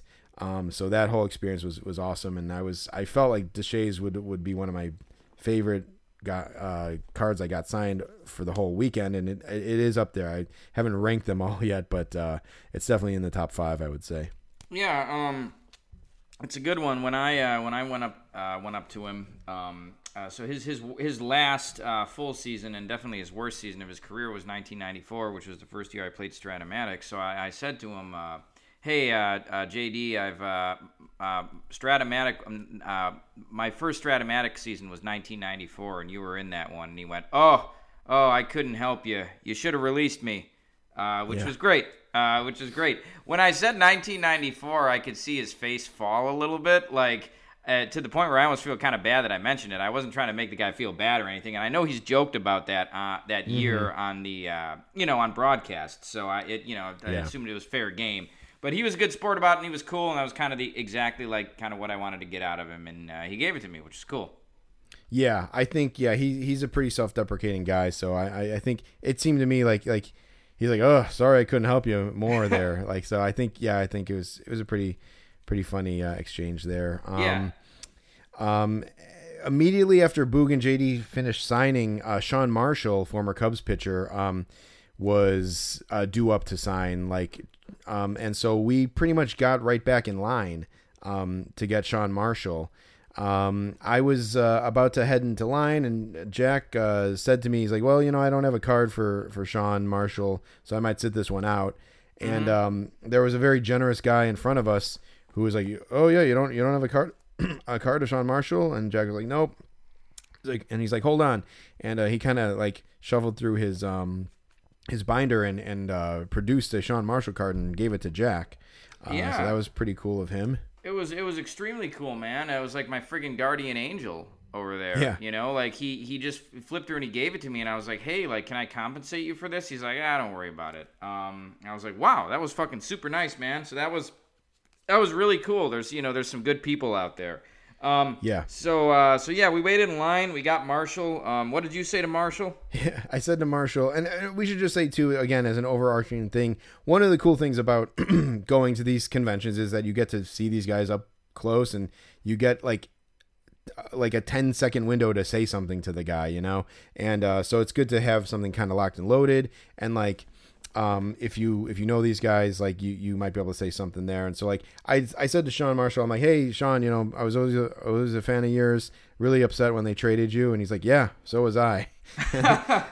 to the effect that you said that maybe you shouldn't have brought up the 94 season for Deshaies. I almost felt like I was kind of like, you know, scratching an old wound uh, for Sean Yeah. Marshall. Sure. Because like, yeah, who the fuck would want to be traded from the Cubs to the to the Reds? Um, but that's what happened. I can't remember exactly. He didn't stick around much longer after he went to the Reds. Um, and uh, I'm sure that he would. I even before I said that, I'm, I'm sure he wasn't happy to have gotten traded. But uh, I I don't know. I wanted to say something to the guy. I, I mean, I was. I should have just said, "Hey, I was always a big fan of yours." I mean, I Sure. don't know, but Well, you know, I, I don't think it, he was too perturbed by it, uh, Jeremy, because I, I was right after you, and I, I didn't have much to say to Sean Marshall. I mean, I was aware of him as a player, but that was about it. And so I said to him, I just said, "Hi, Sean," uh, and he was like, "Hey, hey, how's it going?" I was like, "Good." And you know, he's he, he's signing the card for me, and he's like. Getting uh getting ready for the festivities, and I was like I was like uh yeah. It's like is, is Sean Sean Marshall trying to just like make you know banal conversation with me? That's a little weird. And then and then he goes, "You want a marquee one too?" Because each of the marquee guys had their own card, like their own uh, cardboard card that you would like rip off. And so he's like, "You want a mark? You want a marquee one too?" And I was like, "Yeah, sure, why not?" Um, and so he signed that one for me, uh, and I was like, "Man, he was really like taking it easy with that interaction." Uh, and then it it occurred to me that his line wasn't very long, and I think there's there would be nothing worse for a player than okay. to you know than to be sitting in an autograph line and no one wants your autograph, right? That's like the biggest nightmare you have. So I, I think he was maybe trying to like stretch out the interactions a little bit just to make sure like you know he got to five o'clock uh, and you know there were still people in line. So I was like, oh, that, Gotcha, that maybe yeah. that maybe that had something to do with it, you know? That's fair. That's that's that that sounds uh, about right. Um, um, yeah, I uh, I that would happen later on in the weekend, which I can talk about. But um, but yeah, I was like, I. it's funny that that he gave you the second card. Um, Yeah. and uh, you know, you- you're just saying like, oh, yeah, I was aware of Sean Marshall, um, Right. but I was the one who said I was a fan of him. But Oh, um, man. but uh, but yeah, um, I, yeah, those marquee cards. I don't know, Jack. I, you seem like you weren't too big on the marquee cards, but I, I was. I I th- I thought they were a saving grace because Sure. There was um there was a Boog card, uh, and like I was I was trying to figure out like what there were a lot of these people who were scheduled to appear, and I'm like, what am I gonna get them on? And like I I got already a lot of Cubs team cards, but you know like the tu- Cubs team card from 2022 has Frank Schwindel right on the front, and it's like he's so front and center that it's like it almost seems weird to get anybody else but Frank Schwindel on that card. Yeah. So I wasn't really that keen about getting like Sha- John Sciambi on the Cubs card. So like he has he has a, a card from this like marquee set. So um, I think it was pretty cool to get him on there. Um, there were some other people, some other on air personalities like Taylor McGregor and Elise Menaker who were signing. Uh, we ended up not getting them, but um, you know they had cards in that set, so it would have been cool to get them on a card. Um, so I thought it was a saving grace. Uh, we I got one other guy on on the marquee card, which we'll talk about later. Um, but I'll say in in preparation for that, I'll just say that there were like like 21 something cards of that, that's how many people marquee has Yeah. um in their in their stable. Um one of the sheets someone some intern or something must have had to go through and tear all of them out um because they, they like jack said they, they're perforated. Uh but then they just had stacks of like the whole uncut sheet for two other uh of the sheets. So like three total. One was already torn out the other ones were just uncut and just like in one piece um so we'll we'll go we'll get back to that uh shortly um but uh but yeah we're uh we're standing there waiting um one of the guys who came through the uh the the the lobby was uh Jody Davis uh we, Yeah. we kind of spotted him right away and uh, yeah, Jeremy. Yeah, I, yeah, you spotted him. That was a, it was a good call. Um, uh, he eventually got he eventually got made by some people who were in, in line for Sean Marshall. Um, so that was a that was a real like choice that Jeremy and I had to make. Like, should we jump out of the Sean Marshall line to get Jody Davis, or uh, you know, or not, or not do it? And uh, we, you know, we decided uh, we decided not to do it. Um, Jody Davis did. Uh, you know, he did have a, a much younger woman uh, with him, who at first we Yeah. thought may have been his daughter. Um, she was probably 30 years younger than him, but uh, just from from their body language, um, you know, we uh, uh, it, that was that was not the case. yeah, it Um, seemed like maybe not the case um, no, no, no. It, and it yeah. was it was very very likely not the case. So uh, so yeah, good good for Jody Davis.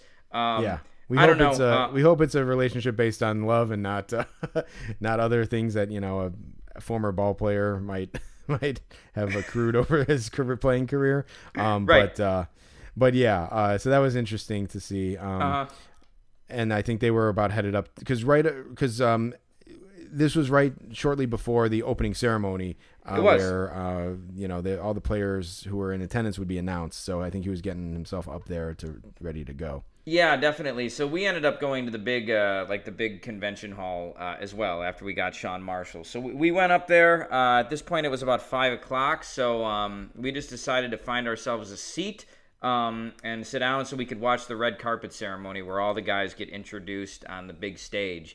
Um, at, at about five o'clock, Marquee Network went live with uh, with a with a pre uh, red carpet ceremony. Um, so Cole Wright and and Boog were hosting something in studio, and by studio I mean uh, the stage was like you know probably 30 feet behind us. Um, Yeah. So we you know they, they were mic'd up so we could hear everything that was going on, and we could also see them too doing the interviews, which was really cool. Now we haven't talked a ton about Cole Wright on this podcast, and I, I don't watch a ton of Marquee Network, so I had not I, I was aware of Cole Wright, but I was not really um, uh, clued into the just the absurdity of of who he is. Um, he's just a walk a walking malapropism. Yeah, man, this is one of the things that I've been trying to like get across for for years now, for as long as the Marquee Network has been around. But I've been trying to tell, I've been trying to explain like the the like the the essence of Cole Wright, and it's just so hard to do it unless until you see him. Yep. And Jack just hasn't like been like in that zone. So like I'm glad he he finally got a chance to see Cole Wright and see what I've been talking about. But yeah, t- fill us in, Jack. Yeah. So um, at one point, um, uh, so he was interviewing David Ross first of all, and uh, uh, he, he talked about Christopher Morel, like the subject of Christopher Morel came up, and uh, Cole Wright goes, "Yeah, he put the league on storm last year," um, and like like uh, you know, I I guess the, maybe you could have said like he put the league on notice. Or something, but uh, Yeah. he put or the took league the league by storm. yeah, or took the league by storm. Yeah, so he actually he actually you know so there's uh, uh putting some, putting the league on notice or taking the league by storm. So he just he took those and he mashed them together. Um, and it was just it was just like what? And you know, Boog Boog was in the uh, the booth with him, and you gotta you gotta think like when Boog hears that stuff, he must just think Cole Wright is the biggest idiot in the world. Because Boog, you know, say what you will about him, maybe he's too much of a national guy doing a regional gig, but he is a consummate professional, and he would never say something stupid like that. So that was funny with the Ross interview. Also, Cole Wright at one point he asked he asked Ross a question. He's like, "So Rossi, what are you most excited about?" And and Ross goes, "About the uh, Cubs convention." And Cole Wright goes, "Yeah, yeah." So like the the question was unclear, and it was fun. It was funny that Ross had to clarify what the question was about. Um, It's like I mean, that, even that- Ross. Yeah. Even Ross is like a more seasoned broadcaster than Cole Wright. I Yes. mean, Ross did Sunday night base. I think it was Sunday night baseball for like a season or at least a season uh, for ESPN, and that's how Mm-hmm. him and Boog got so close. But yeah, I mean, it's just crazy. Like it, it's it's just crazy the stuff that comes out of Cole Wright's mouth. Yeah, no, and at another point, they were uh, Cole Wright mentioned that um, uh, Nick Madrigal was taking ground balls at third base, and he goes, "Yeah, he's looking to diversify his portfolio," and he said it like that too, just to boog when there was no other excitement going on. But that that's one of those phrases like, uh, you know, if Kyle Hendricks were to pitch seven innings with just two earned runs allowed, you'd say, well just another day at the office for Kyle Hendricks, you know? And it's like, oh, haha, that's a funny expression because, like, A, you're acting like he did, uh, you know, something just something uh, mundane when in reality he had a really good outing, right? But also, like, funny because office and actually he's a baseball player. But, you know, another day at the office is is a is an expression. Somebody saying nope nobody says div- that they're looking to diversify their portfolio. Nobody says that. Um, that that'd be like that'd be like if I told you, yeah, Jeremy, I'm I'm I'm learning code right now. You know, I'm just I'm looking to diversify my portfolio a little bit. You'd be like, what? Yeah. Um, so just yeah, just uh, it's just co- a constant barrage of stuff like that. One more, one more. Um, uh, so Pat Hughes was recently inducted into the Hall of Fame, and uh, Cole Wright had to like take a little bit of that shine at the beginning of the red carpet ceremony. Cole Wright was the MC for the red carpet ceremony, um, and uh, was talking about Pat Hughes, and when when Cole Wright was when he was like. When I first accepted the job with Marquee, one of the first people to call me and congratulate me was Pat Hughes and that really took me back. Um, and that that's the wrong use of that uh, that phrase. Saying that something took you back, you'd be like, "Oh yeah, I, you know, I heard this song that I hadn't heard in years, and it just it really took me back. You know, it took me back to middle school." So like, yeah, Yeah. it means that you're remembering something. Uh, yeah, just Yeah. just ter- just terrible, man. Um, I, I assume he meant like it. I was taken aback. Yes, Right. yes, Um, uh, one more thing that I added to the notes here too was like we were talking about the, we were ripping on this one like like and uh like at, in the in real time, but he he called Jameson Taillon sneaky big, yeah, and again it's like I feel like I was saying like to Jack like you can be sneaky big if like you like if you're like a, a secretary at like an office and like you see the person like you know you're, you're like you're like a mail like delivery person and like you only see the person sitting behind a desk for like years like weeks and months and years. And then finally they stand up and they're like oh my god you're seven feet tall. That you're sneaky big. But Jameson Taillon is a pitcher who stands upright on a mound uh, every five days during the major league season it, there's nothing sneaky about the fact that he's a big guy, you No. know, and like it's just that that's a these are just classic examples of, of what's wrong with Cole Wright. Um, and um, yeah, I mean sneaky big. I think it's pretty obvious that he's big. Like, Yeah, he might be uh, uh, sneaky smart or sneaky like you know nimble. Like if he like if he like was on Dancing with the Stars or something, but he's not sneaky big. It's Sure. very clear. He's clearly big. Sure, even even sneaky athletic. You know, a guy can be sneaky athletic, but uh, yeah, I mean, you, uh, a person's size, especially like actual actual big people like Jameson Taillon, who's like 6'5 and 240 pounds, their size is the first thing you notice about them. Yes. Um, yeah. So with Taillon, he said, uh, cause, 'cause in the in the in studio interview, Taillon was talking with uh, with Boog and, and Cole Wright, and they were just they were talking about coffee. Like, and Taillon is a big like coffee coffee guy. And so as as uh, he's introducing Taillon to the stage uh, during the MC portion, Cole Wright was like, "Yeah, he's sneaky big and he loves coffee. Everybody, Jameson Taillon." And Jameson Taillon was probably like, "Come on, man! Like, why do you got to say that in front of like all the Hall of Famers and like players who are on the stage? Why do you have to say that I, I love coffee? Like, don't Right. fucking do that."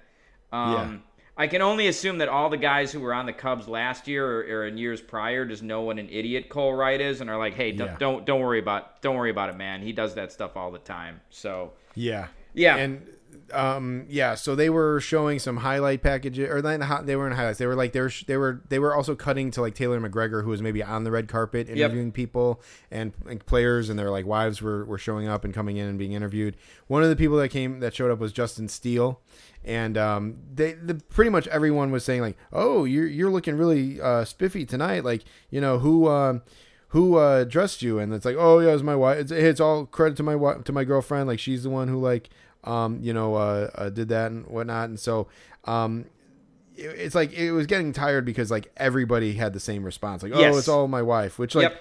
no shit. Like you, you're a ball player. Like I'm sure you do not know how to dress yourself. Like clearly there's a woman with some style who like dressed you. Right. Um, but one of the things that Justin Steele said in a pretty like um, just throwaway comment was like, yeah, you know, I shaved and everything. He's like, yeah, I was looking pretty homeless there for a little bit, which Yeah. like.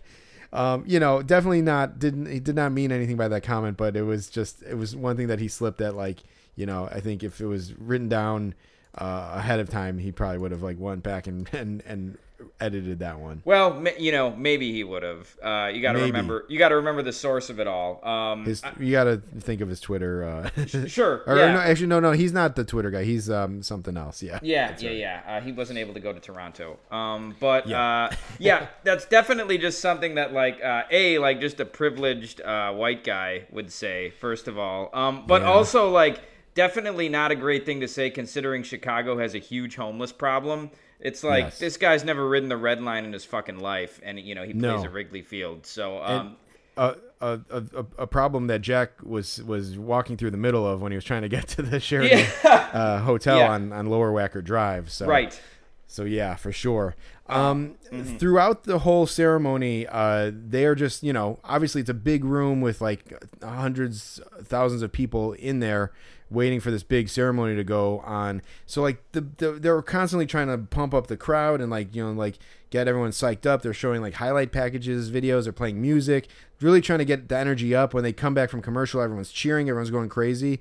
Um, what, then one of the next guests that they brought out for in the pregame was Cody Bellinger, and obviously a lot of Cubs fans are excited about the Cubs signing Cody Bellinger. He's you know just a couple years ago he was like one of the hugest stars in the league. Um, not so much over the last couple years, but that's because he's an idiot who um, hit a home run in the World Series and Bash Brothers some guy and knocked his arm out of joint. So he hasn't been the same since then. And uh, he, it seems like he's something that he probably would do again because he I don't think he like learned from his lesson. Anyway, he's a bonehead is what I'm trying to say. Um, and so he comes out and we've I feel like we've talked about it on the on the past. Like first of all, he has a reputation of just kind of like being a stoner, just being like a uh, like huh like one of those guys, just like Yes. a general like clueless like um, out of it stoner type of guy. His his face certainly uh, you know portrays that. Um, and and just a kind of a dud of an interview. And of course they interview him and like God the the like the suck of the energy out of this the room was palpable. Um, you know, we were sitting pretty close to the stage, but you could feel just how he dr- completely drained the energy uh, out of the room as his interview went on and on. Yeah, Jeremy, if, if I could do an impression of uh, of uh, well, he, uh, ask me ask me to talk about uh, any subject, any subject, and I'll do I'll do an impression of Cody Bellinger's interview. Oh, Cody, you know, you got just got here to Chicago. It must the energy must be pretty great. Uh, how's how's your experience been so far? Uh, yeah, yeah. Uh, you know, Chicago's been great. Uh, uh, I really like this city. Um, just just picked out a just picked out a new place. Um, thought this was a good uh, a good place for me. So yeah, I like Chicago, and I just uh, I, I really like I really like Chicago. That that's how every Cody Bellinger answer is. So they asked him about playing center field, and he's like he's like yeah I uh, you know I, I I've always liked playing center field. I think I'm pretty good good at going back on balls. It's something I'm really confident on, and and I, I, like playing center field, and uh and yeah I just I just like playing center field. Like like everything like he he affirms that like he feels confident about the thing and like is confident in his either decision or like his his efforts and he reaffirms that he likes it and then he tries to he tries to make another point about it but realize he doesn't have anything so he just says that he likes it one more time and then that's that's it Yeah, yeah. It was um, uh, it was painful. Painful it was for sure. it was yeah there's definitely not a lot going on up there but uh, who knows maybe he'll have a good a good season for the cubs on his on his prove it deal um, he certainly doesn't carry himself like a guy who's on a prove it deal but um, you know No. that's a that's another thing Uh, yeah, Tucker Barnhart they showed too. Uh, you know, Tucker Barnhart's kind of cool that he's that he's on the Cubs this year. He was wearing a a, a purple suit, which was an odd choice. Um, Yeah, head to toe purple, like almost like crushed velvet purple. Yes, yeah, weird. yeah, and and uh, uh, Taylor asked him about it, and he was like, uh, he was like, yeah, you know, it's it's, it's kind of got Joker vibes, which I like. I, yeah, I, yeah, I, I like that he said he liked it, which was funny. Yeah, yeah, it was it was just a kind of again a kind of a throwaway line, but um, you know, it's like I wonder which Joker he's talking about. Like, I mean, first of all, Joker is a, a bad guy, and he's he's a pretty dark soul. um, when you really break down like what that means to have Joker vibes, but um, yeah, I mean, take your pick. I mean, I think like. Uh, certainly the uh, the the incel Joker uh, who who you know shoots people in the head on on TV. Uh, I, I hope he he didn't mean that particular Joker because that's definitely the darkest of all the Jokers. But um, Yes. Yeah. Yeah, no, uh, uh, no doubt. Um, so uh, yeah, they they eventually did the red carpet ceremony. Um, they brought all the players out, which is cool. Again, Cole Wright made a, a fool of himself when he was announcing all the players. One other good comment from Cole Wright is right before they started introducing the players, he said, "The evening is going to unfold as the minutes go by." Um, again, you just you have to be listening carefully to hear this stuff. But uh, yeah, I mean, they, the, including old timers and prospects. You know, they probably brought 70 people uh, onto that stage because I think they had everybody from the 40 man too. So that was cool. Um, and then, but we realized that we had to try to get downstairs to get some autographs. Uh, and so Fergie, yeah, Yeah, they, they had they had um these uh they had these uh surprise autograph sessions, uh, and they weren't the the guys were not announced, but um they were signing in that same room where we when we where we checked in. That ended up being like the autograph alley, I think they called it. And uh, so we, we headed down there. I actually think like I led us to the wrong floor because I was getting completely screwed up. Because when you enter that place, you enter on the third floor, so that threw me off right away. Um, so I think we maybe went up a floor the the wrong way, but then we headed down all the way to the first floor. We were on the fourth floor, um, or something like that. I don't even fucking know. But um, we uh, we headed down. We got down to that basement, and like the autograph lines were kind of out the door, and it seemed they were only signing for like forty five minutes, so it seemed like it was a losing proposition to even wait in those lines. Yeah, absolutely. Um, the the unfortunate part, because our, our whole plan was always to try to get one of those secret signatures, but the unfortunate part of it was that Fergie Jenkins and uh, Taylor from Marquee, well, I mean Fergie Jenkins from MLB, Taylor from Marquee, were uh, were signing at the Marquee station. Um, so we we decided we were like, well, fuck it. Like if we can't get one of these uh, uh, secret signatures, we're gonna go up and try to get Fergie Jenkins. Um, one thing though, before uh, before we got there, it was when we were heading down the escalators. Um, You know, they, they were playing music over the loudspeakers from the red carpet thing, just as the ceremony ended. And the first song they played was "Go Cubs Go." The second one, sometimes like they do after a win, was "Sweet Home Chicago." So as we were heading down the escalators, it was almost like a replay of our first game of the year uh, in 2022. We just heard uh, some guys harmonizing "Sweet Home Chicago," and we just, we just, Jeremy and I just looked at each other like, you know, the more things change, the more they stay the same. Um, Where wherever that song "Sweet Home Chicago" is being played at a sporting event, there will be meatball guys singing along to just the just that refrain, just the Yes. "Sweet Home Chicago" part. Yeah, yeah, you it's can guarantee uh, that. r- ridiculous. Um, but uh, the bottom line is that um, our, our our gamble to try to get one of these secret signatures cost us in the Ferguson Jenkins line because uh, we got in there and uh, the line was pretty backed up, and uh, it, it became kind of apparent right away that we were just not going to get the autograph. Um, so we, we stayed in the line though, um, and you know we waited in line until uh, whatever it was, 7:45. We were probably 25 to 30 people away from getting the autograph. Uh, and then they cut off the line and Fergie left, which sucked. we were in a line- position, yeah, we were in a position as Fergie was leaving, like we we were uh, stanchioned off, but he was walking right by us, and we thought we were gonna get him, man. Like we thought we were gonna be able Yeah. to be like, "Hey, Fergie, could you can you do one uh, a couple more?" But then this kid, uh, this kid stepped in front of us, like this yeah. four year old kid. And screwed up the whole deal for us. And then, like, you know, whoever his dad was was like, Yeah, you're the man, Fergie. It's all about the kids. And it's like, Yeah. Fuck you, dude. The kid wasn't supposed to go under the stanchion. That's why they have stanchions there. Um, but whatever, man. So we, we Yeah, didn't he- get we didn't get Fergie. The way that that guy said that was like super annoying. He's like, "Yeah, that's right. I told you this guy'd do anything for kids or something." Like Yeah. he was just like so aggressively about, like, so aggressively affirmative about the fact that his kid got. He's like, "Yeah, he'll do anything for kids. I knew it." So it's like fucking really annoying, and like yeah, so like it, it sucked.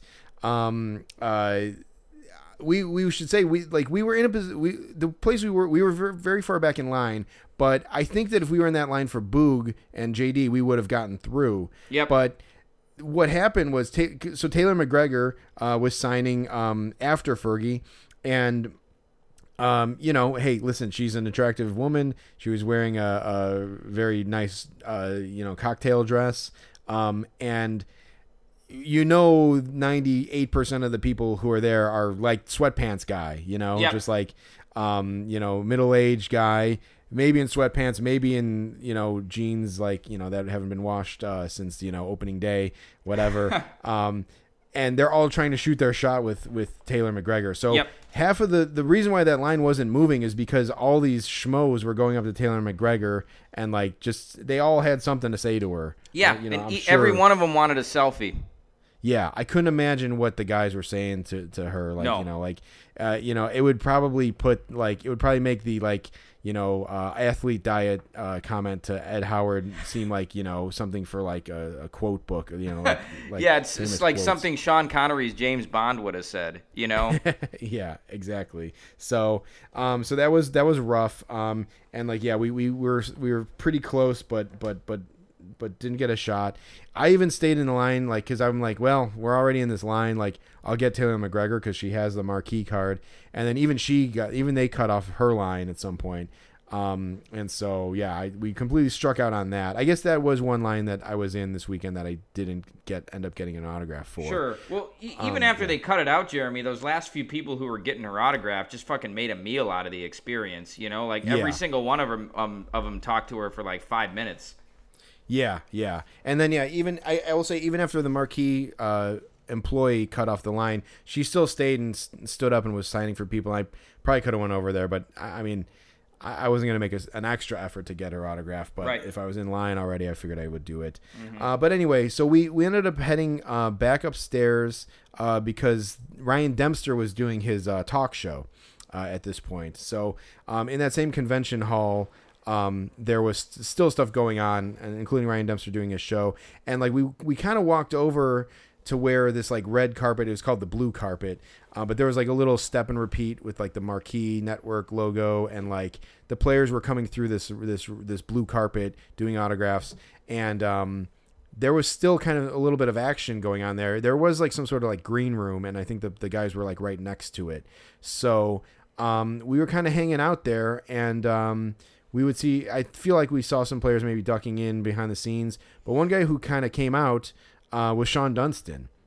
Yep. Um, and you know, of course, people kind of headed over to Shawon. Dun- We were like, "Whoa!" We were. I think we were we just about to leave, and then we saw Uh, we Dunston were. pop yeah, out. we were. Yep. Yep. Yeah, so so Dunston popped out, and um, I think I I can't remember if I talked. I feel like I talked about this on the podcast, but Shawon Dunston was one of my early strikeouts in terms of autographs back when I was a little kid. Um, it probably was like 1988, 1989. I went to the Cubs game with my dad, and uh, you know.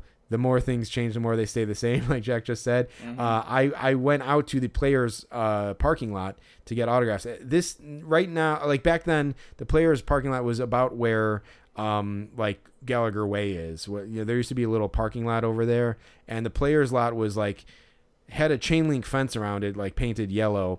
Um, and the players would just park in that lot. So it was open air. It was just a, a chain link fence, just like you know you have between your house and your neighbor's house. Um, and I remember being right up against that fence. And uh, I guess I, pr- I was probably getting my scorecard signed, but um, I was right up there, and Shawon Dunston's car was right on the other side. So he was like inches away from me and my dad's you know i remember my dad saying like shawon come on you sign one for the kid and shawon just got in his car and completely snubbed us um it, it didn't necessarily like turn me against shawon dunston but like it was a it was a harsh um realization as to like what the autograph game was like right so fast forward uh, you know 25 years from there uh here we are at the at the cubs con and shawon dunston comes out and um, he was just like wearing like kind of like a black like kind of like tracksuit type of thing, like maybe or maybe like slacks and a black sweater or something like that. Yeah. He had a big chain on. Um, and he comes out and he kind of he it looks like he's like looking for somebody. He kind of steps to his right and some like little kid comes up to get him to sign and I can see that he's starting to, kind of like walk um away, but he picks he grabs the the card or ball or whatever and he signs for the kid and he's kind of moving. So me and Jack were kind of like, all right, let's make a break for it. So we kind of broke around the crowd and like went over to the side where he was. I kind of assumed that he was gonna keep walking and sign for like maybe like three people as he walked, and then just kind of like bust out of there. He actually took maybe like five steps or something, got to a spot, and then just signed for everybody. So we were able to get up there, and we got his autograph. And I gotta say, it was pretty cool. It was also one of the highlights for me for the for the whole weekend. Yeah, man. Uh, he was cool. He commented on your card because uh, you had a card from when he was 21 years old, and he said that he was like, "Yeah, he was like, man, I was 21 years old in this picture." Yeah. So he, yeah, he he signed like he. Someone asked him about the the necklace he was wearing, and he explained to the guy like what it meant. It was like it was like six letters, and like it meant something like it was his kids' names and some saying or something. And then he saw my card. I have his like 1985 number one draft pick card, which again is another iconic Cubs card uh, for for people who've been collecting Cubs cards. Uh, it says the number the 1982 number one draft pick, Shawon Dunston, and it's it's him. And he saw it, and he's like, "Oh my god!" He's like, "I was 21 in this picture." And like he said it, you know, and I heard him say something too, like he's like he was almost sixty years old. He's like, "Oh my god, I was twenty one in this picture." And I, I said, I said, "Hey, you're still looking good, Shawon." yeah And he's like, he's like, "Thank you, thank you, man." so I think I made him feel good there. Yeah. Um, but uh, but yeah, I gotta say that that was again, and that's a thirty five year. You know, I, I tried to wrap up the the the Christopher Morel uh, loop.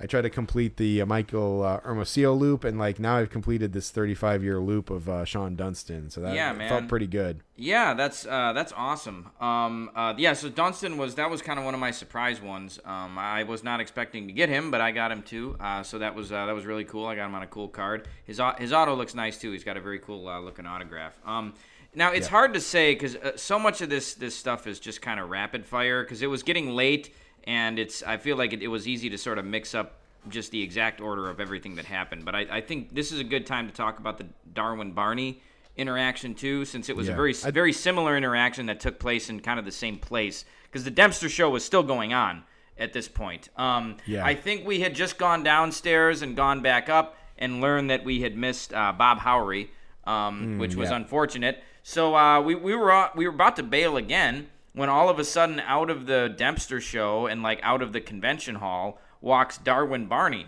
Um, and so, uh, you know, Jeremy, you, I, I spotted the guy too. Um, uh, and but but you said to me, you're like, hey, it's it's Darwin Barney. And so, uh, you know, Barney's walking towards the escalators, and so Jeremy and I just begin to follow him. Um, Yep. And you, nobody else had made Barney at this point. Like we were Yeah. just the only two who were on him. So right when uh, right when Barney was kind of in like a corner where no one could hear him, Jeremy, you've got a talent for this. I'm going to talk about the other time this happened in a second.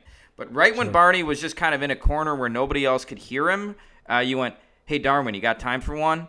And he turned around and he signed for us, which was Yep. which was awesome. It, you uh, caught him in the absolute perfect spot, which is great. His autograph is he's got a crazy autograph too. It is, um, it is crazy. yeah, but uh, but that was perfect. And so there was another time similar to Barney. So we got Barney, which is really cool. Um, he's I think he's one of the guys that we both really wanted. Um, it's, so it's cool to get him.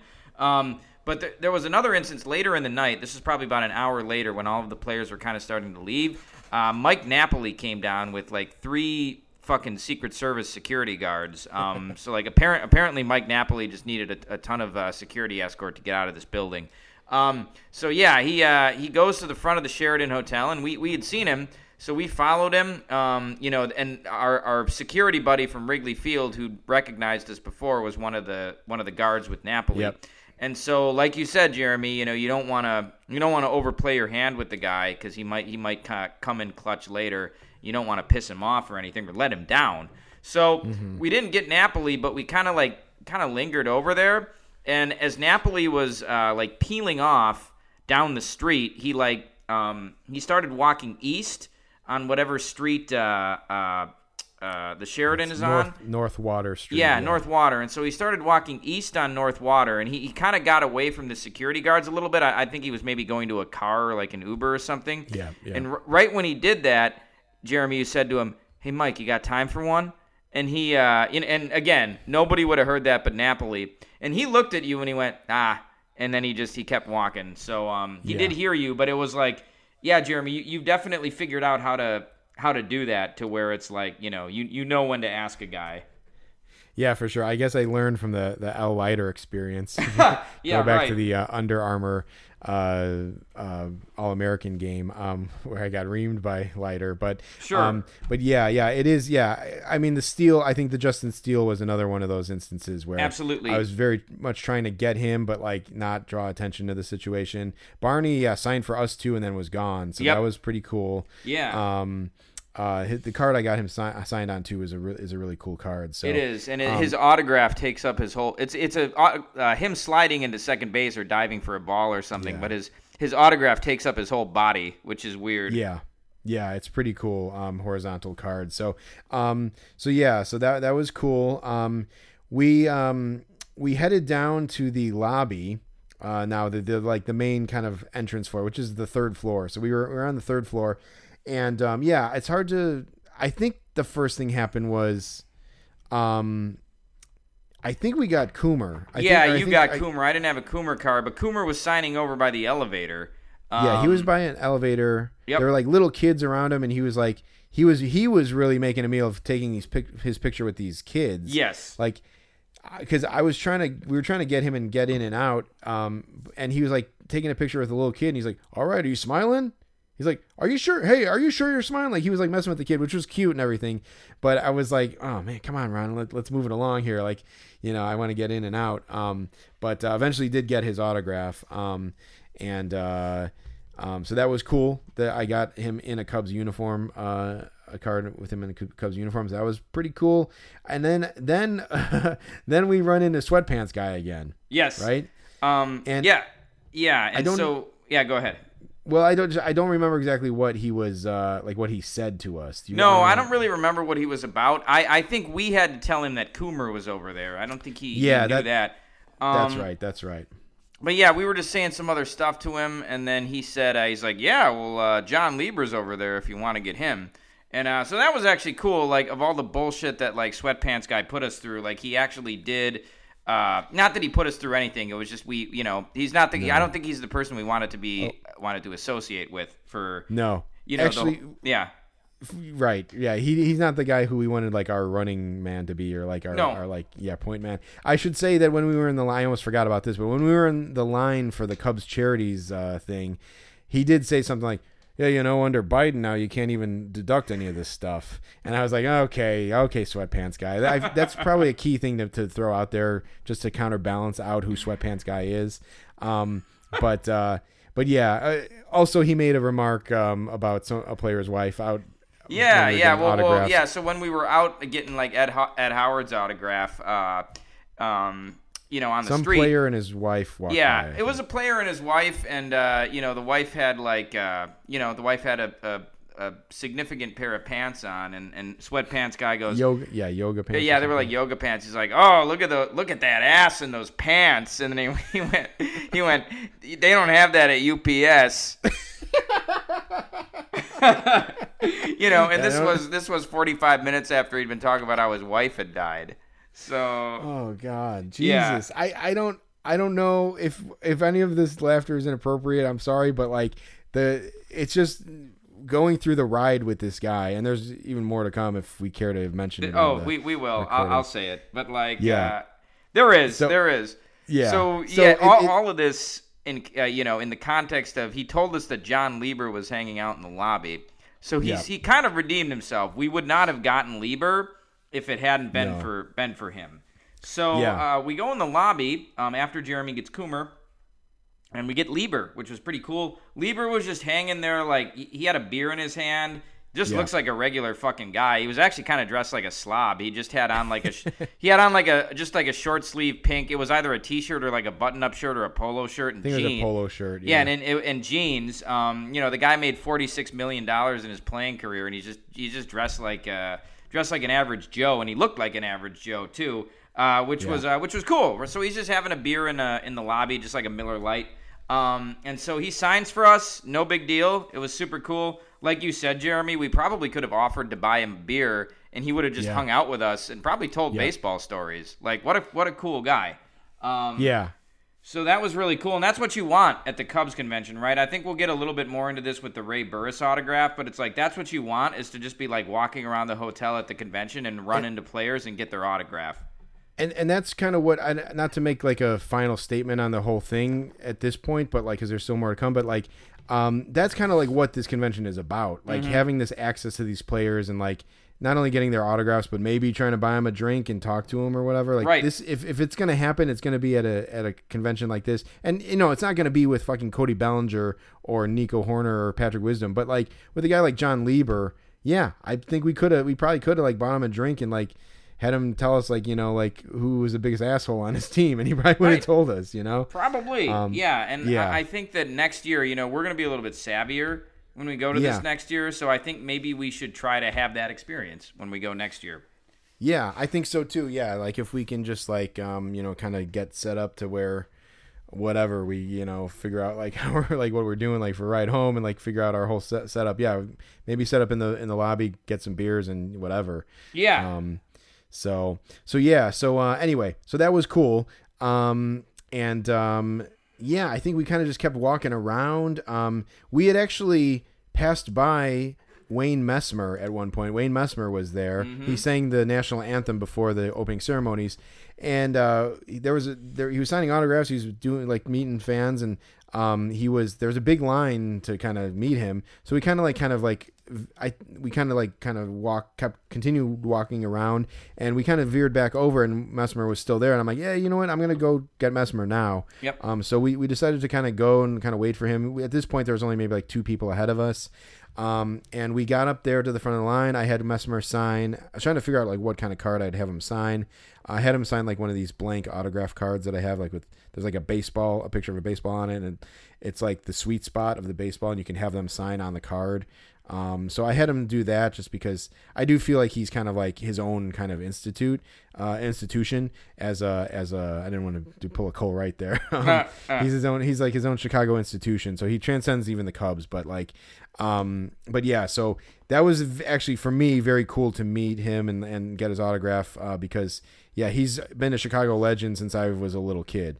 Uh, between the Blackhawks and the Cubs, and like I wanted to say to him, like, hey, you know, I I, I get emotional almost every time you sing the national anthem, uh, but you know, there were some some interactions I kind of nailed what I wanted to say. Some I didn't quite get to say what I wanted to say, and Messmer was one of those ones where I, I, I didn't fully get to express what I wanted to say to the guy. But he was very cool. He signed his autograph, drew a little music note under his name, uh, and he was actually very cool about getting it. We were like, hey, let's get a picture, and he's like, yeah, let's do it, let's do it. Like, all right, you know, like, and he was very professional about getting it all set up. Like, he tried to someone else tried to do something like I don't know if it was an autograph or a picture or something. He's like, "Here, let me try this" or whatever. Like, or he's like, "Hold," no, he was like, "Wait, hold on," and there was someone like who was kind of like blocking the way, and he waited for them to like get out of the way of the picture, and then he's like, "All right, now we can do it," you know. So he he kind of had a whole system going on, but.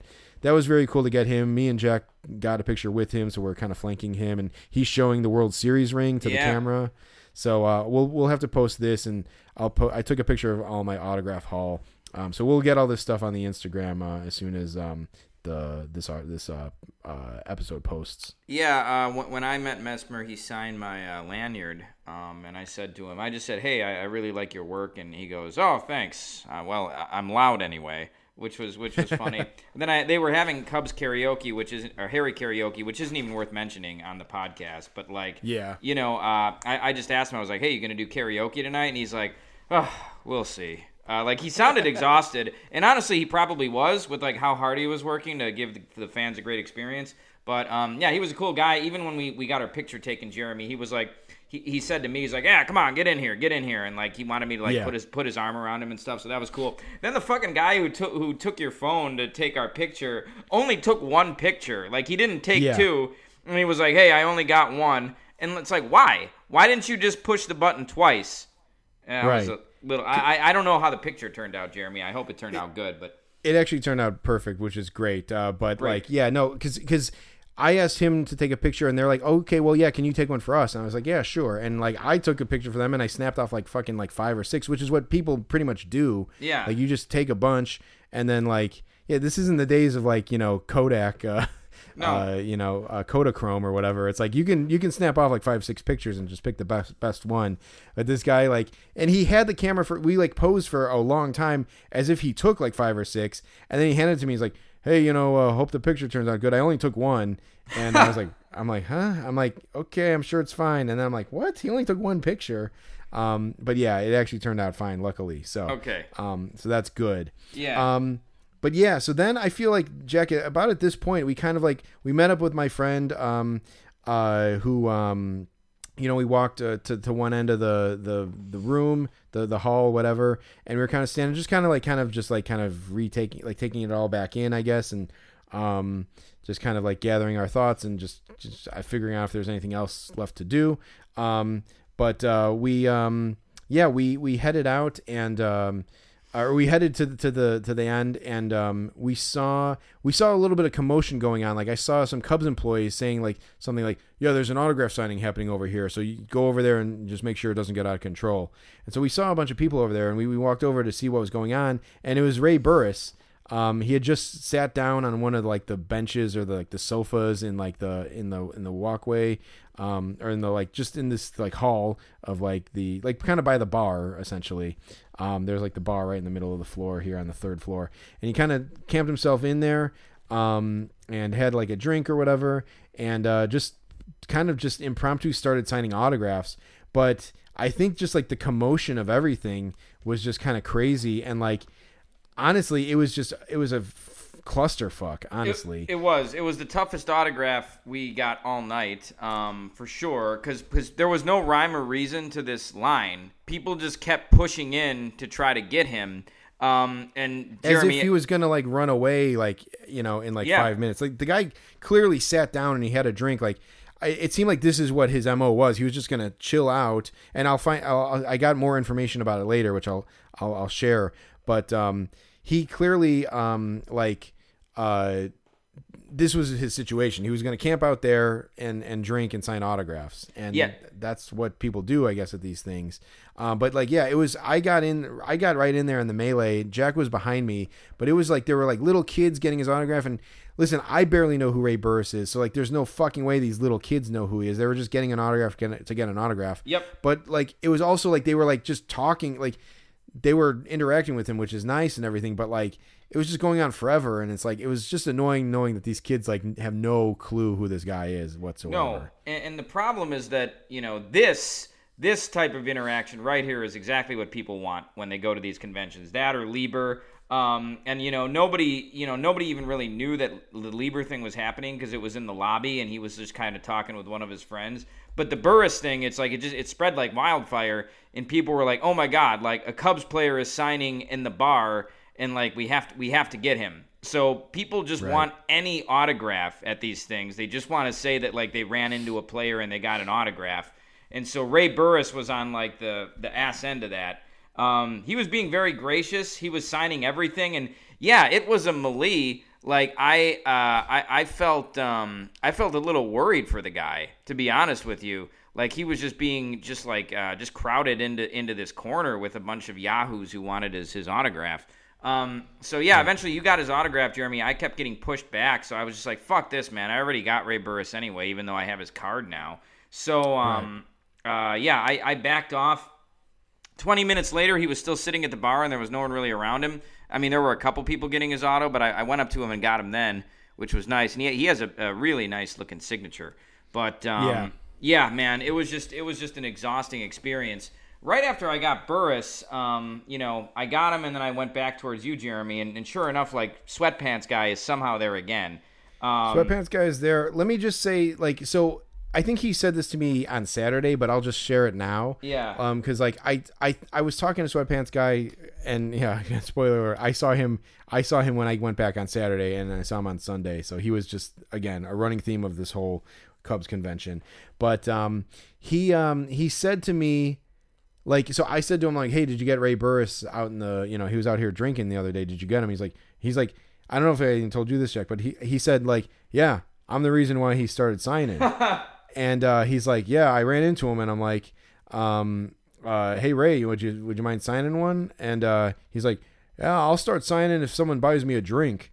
and and uh and and uh sweatpants guy he said like yeah i was walking around with this six pack and it started feeling light it started feeling heavy so uh i i you know i gave him one of my i gave him one of my beers and he sat down and he started signing um and so like yeah he's like as long as they keep buying me my me drinks i'll keep signing and so that's and we did see someone come over and bring him they brought him like a, a vodka tonic and like a beer or something or Yeah. like a red wine or something like and so um so yeah so he that's that was his mo is to like get free drinks and sign autographs which seems like a fair trade-off i suppose i also feel like he could probably afford his own drinks but whatever Sure, no, know? um, but yeah, he was definitely because yeah, he, he definitely had like a blue moon or something when I when I went over and got him. So he may have even gotten more than more than that. But uh, yeah, so Yeah. I come back to you guys, and and you know I shouldn't say you guys. I thought it was just gonna be you, but then sweatpants guy was there, um, and then he uh, he started talking to us about the football scores.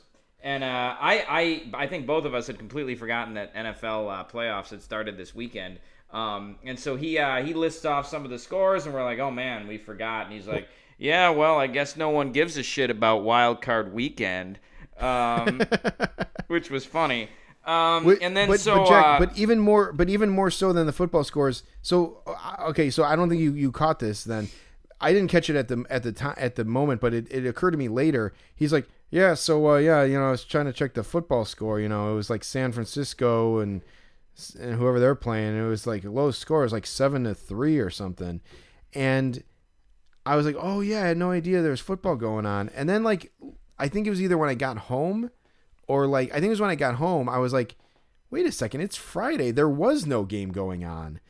And I looked and it's like San Francisco was like the first game on Saturday and they were playing Seattle and like San Francisco is like the number 2 ranked team and Seattle's the number 7 ranked sure, team. yeah, And I think this guy just pulled up like Yahoo Sports app or something and saw their rankings and thought that was the score and that the game was going on. so that game didn't happen on Friday. No, it happened Saturday afternoon. That's And I think he's- hilarious, man. He said Yeah, that it so- was happening right now. Yeah, exactly. Yeah, he's like, yeah, you know, I was trying to check that football score as if like the game was going on, and like, I even said it to like my friend from work who was there. I'm like, yeah, you know, uh, uh, football, and he didn't say anything to me. He probably didn't know what I was talking about because he he kind of joined midway in the conversation. But like, yeah, it's like sweatpants guy completely led me astray, thinking like the wild card game had already started. So he must have looked at it and saw the rankings and thought that was the score. So he must have thought the score was seven to two or something, which is just you know oh sweatpants guy you know just Yeah. another classic sweatpants guy moment um but uh but yeah so that was a weird thing that i didn't even realize was completely wrong until after the way after the fact That's funny, man. And and of course, apropos of nothing, um, he he says he randomly says, uh, "Hey, did you guys see that girl who was working at the Jim Beam Club over there earlier?" And you know, I I shouldn't have I shouldn't have positively reinforced this, but I had I had seen her, and so I said, "Yeah, I I did." And he goes, "Oh man, she had huge cans." He goes, she, he goes, she had a pair of aces. Uh, and it's just like, how do you, Jeremy? We're strangers to this guy, man. Yes, you know, yes, yes, like yes. I, I mean, maybe that's something that like you know, two guys who are like friends would say to each other, but it's like we we met this guy a couple of hours ago, like yeah uh, Totally. Yeah, it was. Uh, that was a lot, man. And so I guarantee you, I don't think this is the last time we're gonna see this guy. Um, I guarantee you uh, that that's gonna be a running theme of him as well.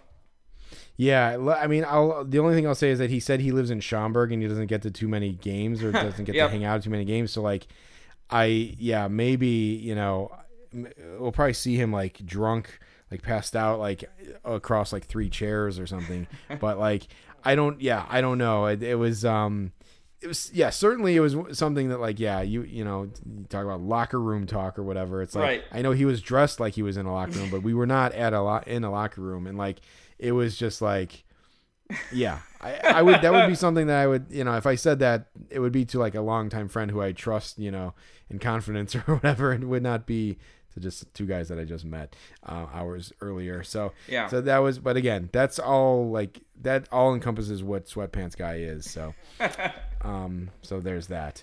Um, one of the last things that happened, I had a buddy of mine, uh, the my friend who was there, like ended up like I think he was on the fourth floor, and we were on the third floor, and the third floor is where you go to walk out the the, the entry. And he, he was telling us he's like yeah I just spotted you know DJ Herz coming down the escalator or like he's heading down the escalator so he was kind of tipping us to guys who were heading our way and so we were kind of on the lookout down there. And um, sure enough, like he he told us like these guys were heading down, and about like five minutes later or so, they kind of came by us, and it was a big group of guys. It was Jordan Wicks, um, Adrian Sampson, Ryan Jensen. Um, I'm trying to think who else was there. Um, but there were uh, uh, Rowan Wick was Uh, there, yeah, Rowan and all Wick was there. and all their like girlfriends or wives or whatever were- were with them too and they were heading out and there's another one of those situations where like we kind of trailed behind them like we're trying to find a, a, an inn to ask for their autographs but they were with like their wives and you know at that point you're kind of like i don't it's it's it's pretty inappropriate to just jump in there and be like hey can i have your autograph um you know despite it might make them look cool to be having people coming up to them but um you know that's one of those lines where you you, you tend not to cross unless you're a certain ilk you know? Um and so we we've we've so far not crossed that line. We did i don't know if this is any better but we did follow them outside um Yep. and they they kind of went out to the sidewalk and were like kind of like waiting. It looked like they were waiting for like an uber or something. Um uh, but at some point some guys did come up to them. And this at this point now they were stopped and just standing on the sidewalk. So it was maybe a little more of an approachable situation. Um but uh, a couple guys went up there to stop them. So i figured well if these other guys stopped i'd go out there too. Um, jack did you did you just not have any cards for them? No, you know, I didn't have a single card for one of those guys. You, yeah, you, you gave me that Sampson one, but I just that that was those were the cards that I left at home, and I would have had a Jensen one too, I think, in there. But uh, i think yeah i think i did give you a yeah, I. I did, but I just I didn't bring those. That was the one stack I didn't bring. So yeah, I was shit out of luck, man. I might I might have gone up there with you if I did, but I didn't. Yeah, it was nice to get. So I so I ended up getting uh, uh, Ryan Jensen, and then uh, I got Jordan Wicks. Uh, I said, "Hey Jordan, I'm really I really hate to bother you, but would you mind signing an autograph?" He's like, "Oh yeah, man, you're good." Like the, all of them were very cool. So it wasn't like you know it wasn't a tense situation or anything. But um, uh, and then I ended up getting Adrian Sampson too. They were all like I got all the guys there that I needed. Um, Wicks we got back in Beloit, but I got him on one of those blank autograph cards because he didn't have a card yet. So this time I was able to get him on a Cubs card, which was pretty cool.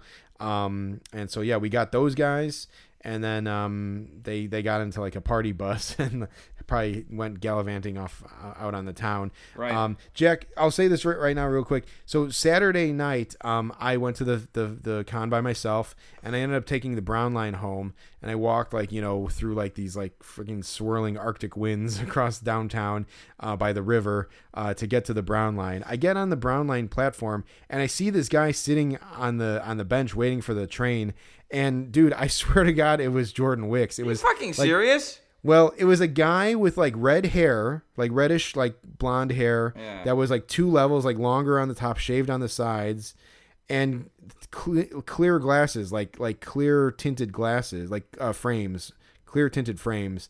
And I'm like, is that fucking Jordan Wicks sitting there, like, like waiting for his, like, like, like waiting and like on his phone? And then I was like looking and like he had just done like a panel like at five o'clock that night, and like I'm like, this is not Jordan Wicks. This cannot be Jordan Wicks. But I, sw- I swear to God, he looks completely like Jordan Wicks. And I went back and I was looking at pictures of him, and I'm, I'm like, the guy who I saw waiting, his hair was just slightly longer on the sides. Like Wicks is more shaved. So it, I'm, I'm like 99.99% sure it wasn't Jordan Wicks. But I'm like, this guy looks exactly like Jordan Wicks. I couldn't believe it. It was, it was really tripping me out.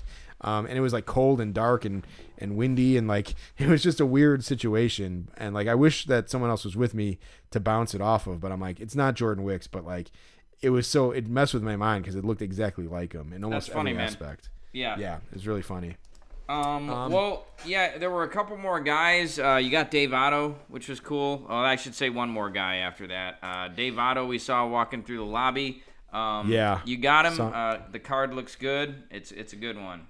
I got him on a 91 Fleer card, which is considered like the ugliest baseball set like ever. Um, so I thought it'd be funny to get him on that card. Um, he's a tall guy. He was kind of like the JD before JD. He like was a left-handed pitcher, did color for the Cubs for some like fill-in games, and he was a funny kind of oddball guy. But he just kind of got squeezed out by JD. Um, so I told him like, hey man, I always liked your, you know, I always liked you on TV. And he's like, well, thank you very much. And uh, he was he was a nice guy. Um, and uh, but uh, yeah, we were pretty much ready to walk out the door at that point. Um, so we we decided to call it a night. Even though it's tough, it's like you feel like you could just like we probably could have stayed hanging out in that lobby and like ran into some other guys and probably saw Jon Lieber pass out on a couch out there. like we probably could have seen a lot of cool stuff. But it's like you got to just cut it off at some point. You Yeah. just, you just got to be you just got to call it a night. And it's it's hard to do that. It's hard to it's hard to do that knowing that there probably will be more things like that will happen but you know you just i had to turn around and get back there at uh, 8 o'clock in the morning and it was already like yeah what did you say like 10.30 Yeah, man, it was 10:30. We were there for 10 and a half hours. I looked at my uh, my health app on my phone, and I'd, I'd walked eight miles that day. Um, like you know, our both of our like my, my dogs were killing me, and I, I think that you know you were kind of in the same boat, so we just had to we had to call it. I was a, a broken man, Jack. I said that to. I went over after Sunday. Sunday was only three hours, so it was a little easier to kind of get through.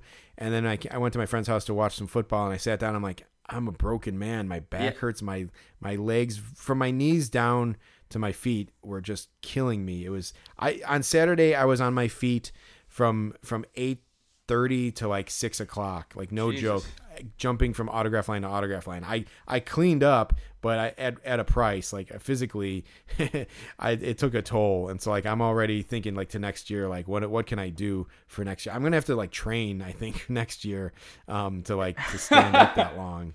Like it, it was it was grueling. Like I was I'm I'm still in some physical pain. I got no sleep Friday night. I got like four hours of sleep because I still had to kind of like reorganize my cards and get some backups and like just re kind of like reset myself. And so like I didn't get to sleep till like two, three o'clock, like um Friday night, and then I was back up at seven AM. It was it was pretty brutal. That But- uh, that that sounds like a good montage to make for TikTok, Jeremy. Us training for the cup for the Cubs convention.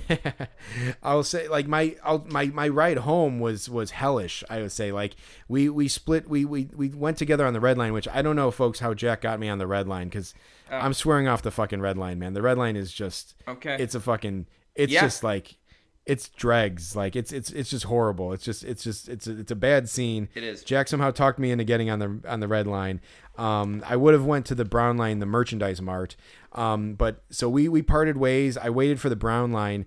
And then um uh at some point um the the train I was on started going express, which is a whole thing in Chicago. Like it's just like you know, so I had to get off the train, wait in the cold again. Then they made an announcement like, uh, due to an incident at the merchandise mart, um, some trains will be running express. Uh, then the next train came, ran express, and then luckily I got on one after that. But I was, it took me like twice as long to get home uh, when I was already trying to get home. So it was super frustrating. I was texting Jack at this point, but I, you know, and so Jack got me to the red line.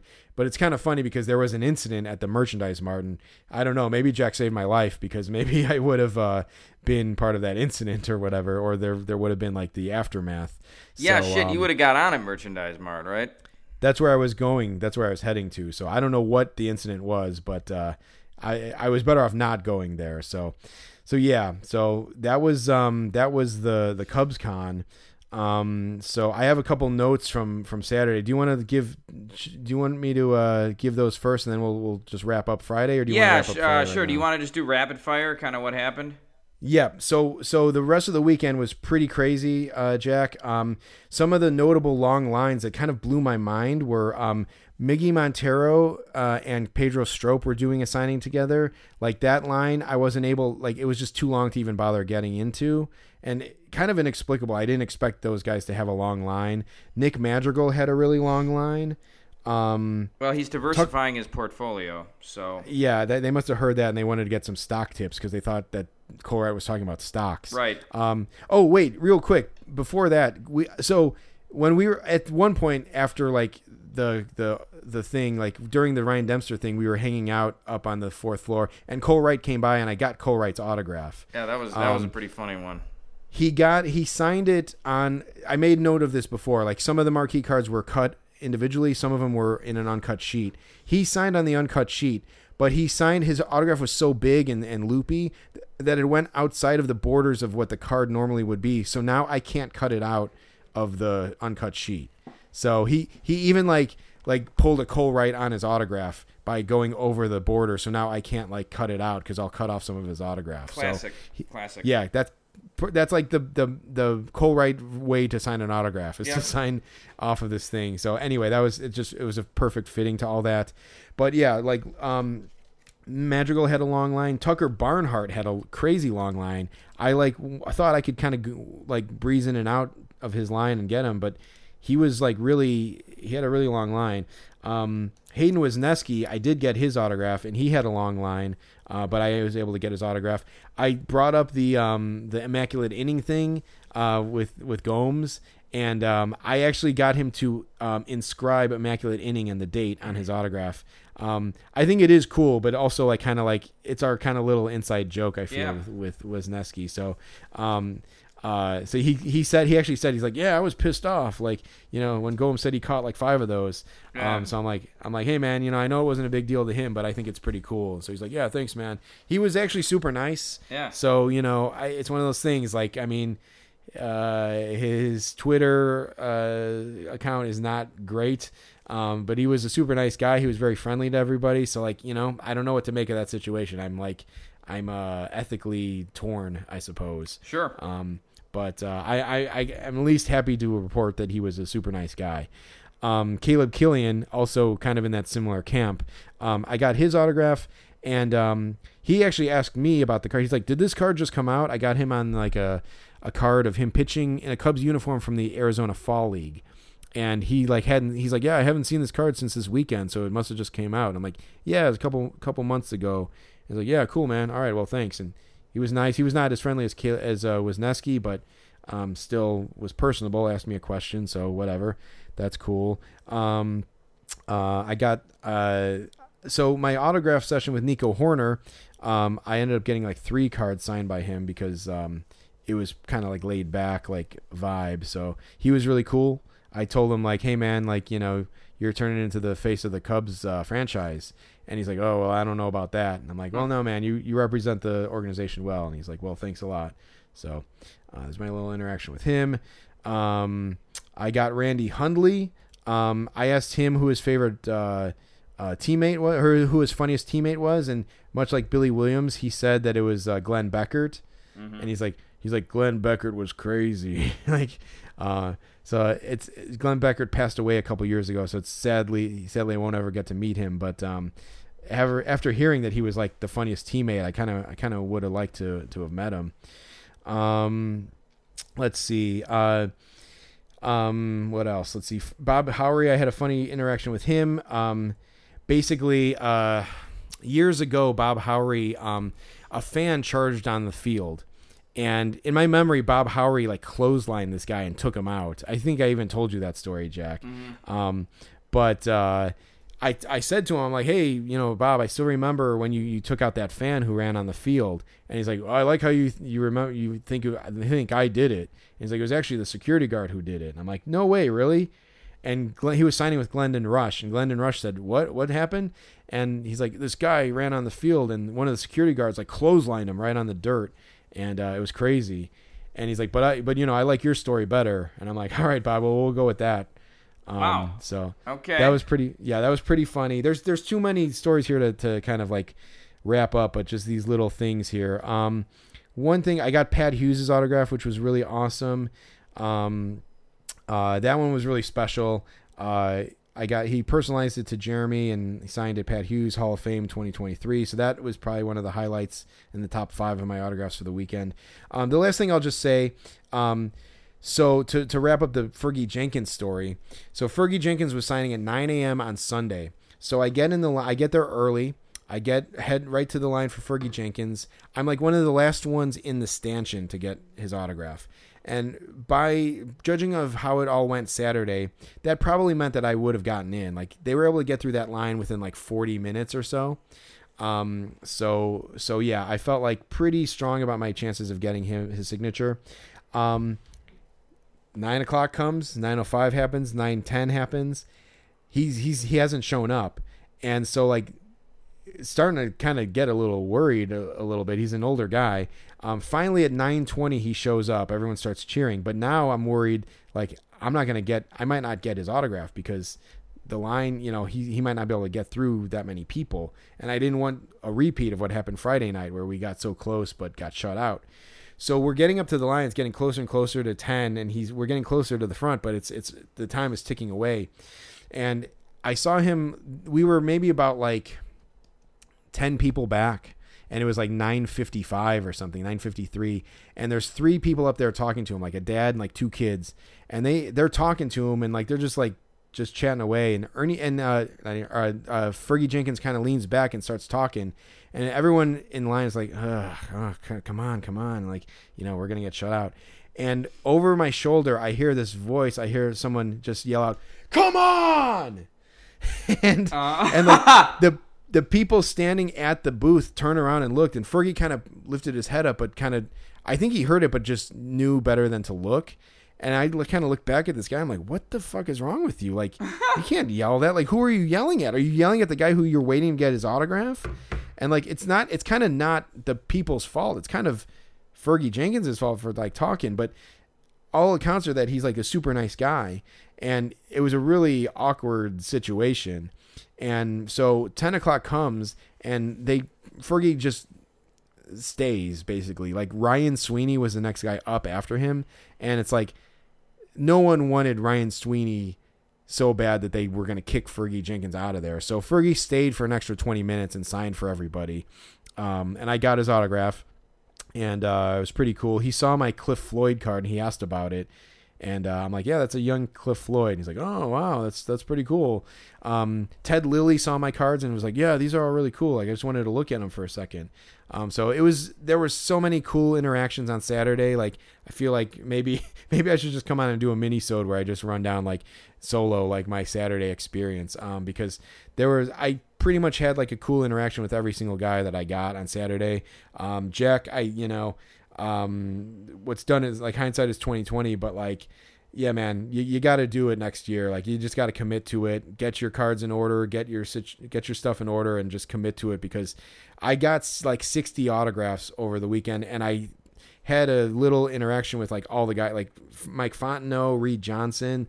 Like I will say the coolest thing about the whole, um, the whole signing was not necessarily the the like Hall of Famers, not necessarily like the young prospects, but like the guys from like the 2000s eras. Like there were a bunch of guys from 2008, 2007. Uh, seeing those guys, like that's the coolest thing about this fest is this convention is because you I was like old enough to see these guys and remember like little things. Like I remembered like when Carlos Zambrano would celebrate in the dugout with Mike Fontenot, and he would pretend to like hammer down his head, like like he was a hammer in the ground, like a, like a stake in the ground. He would like hammer the top of Mike Fontenot's head, and like I mentioned that to Fontenot, and he's like, "Oh yeah, like that was that was a lot of fun." And I said like, "Who came up with that?" And he's like, "I don't know, it was probably Z." And he's like, "I did whatever he told he I did whatever he told me to do."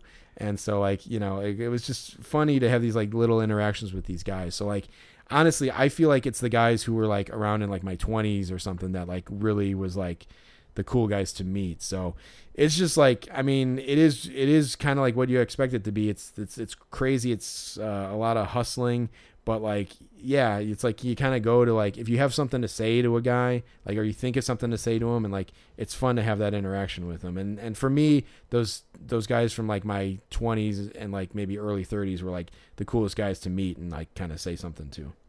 Nice. Well, yeah, I'll have to I'll have to go next year to the full thing. Yeah, there you go. there you go. Uh, and what any closing thoughts there from you, Jack? Uh, yeah, I mean, uh, it, it was better than I uh, expected to be. I think it was just, uh, you know, I was there for 10 and a half hours, but, um, you know, uh, the whole the whole thing was really fun. Uh, you know, I'm not a Cubs fan, but uh, just for the purpose of getting autographs and stuff, um, I think I could have done at least one more day. I don't think I could have done Sunday, but uh, I definitely, I definitely could have done, could have done Saturday. So uh, And yeah, At that point, Sunday's like three hours, so it's like you after doing the whole day on Saturday, like Sunday was like a, a cakewalk. So. Sure, sure. Uh, so yeah, um, it was uh, it was definitely worth uh, it was worth the price of admission and, and probably a little bit more. And uh, yeah, next year I think I'll just do the whole thing. We hit the over on on autographs. That's for sure. Um, so um, so yeah, yeah. That's uh, you know, that's pretty much uh, the long and short of it, I, yeah, again, like I think I could kind of give a little recap for each guy that, that I met because it was it was pretty cool. But um, but yeah, definitely Dunston, uh, Hughes, uh, Deshaies. Those were some of the Ed Howard was was one of my highlights. So it was pretty awesome. So yeah, that's uh, that's the Cubs convention, and uh, it's a little nice. Uh, you know, bridge between the off season and I guess spring training starting up and just about a little over a month. And then once that happens, um, you know, things are moving quick with baseball, and we're getting back to it. Um, so that'll wrap up this episode. Um, w- in two days from the recording of this, probably about the time that this episode drops, we'll be heading to the Wintrust Arena to see DePaul take on Xavier on some college, uh, some Big East basketball. Yeah, Jeremy. I actually I'm gonna look right now. I didn't uh, I didn't see what Xavier was ranked today. Um, I'm gonna look right now because um, they beat Yeah. Marquette uh, uh, yesterday in basketball. Um, so let's see what they're ranked, for sure. They're number and, uh, eight. it'll be pretty They're- cool. Yeah, they're ranked number eight uh, in the country. Okay. So yeah, we're gonna see the number eight team play anytime. You can see that in late January. Uh, that's a big deal. So um, that's gonna be a good game. We've never done a DePaul game for the podcast. So uh, yeah, we have a couple firsts coming at you in January. First ever Cubs convention. Uh, first ever DePaul game. So uh, yeah, tune in for that one. Uh, that should be dropping sometime next week. Yep, for sure. So um, yeah, it's uh, it's nice to kind of help bridge the off season for us too with with these kinds of things. So um, so yeah, so so look for that episode. Should be another fun recap. Uh, but uh, for this episode, this jumbo size episode, we'll wrap it up now. So I'm Jeremy Dinicio. I'm Jack Sikowski. We'll see you next time. Bye.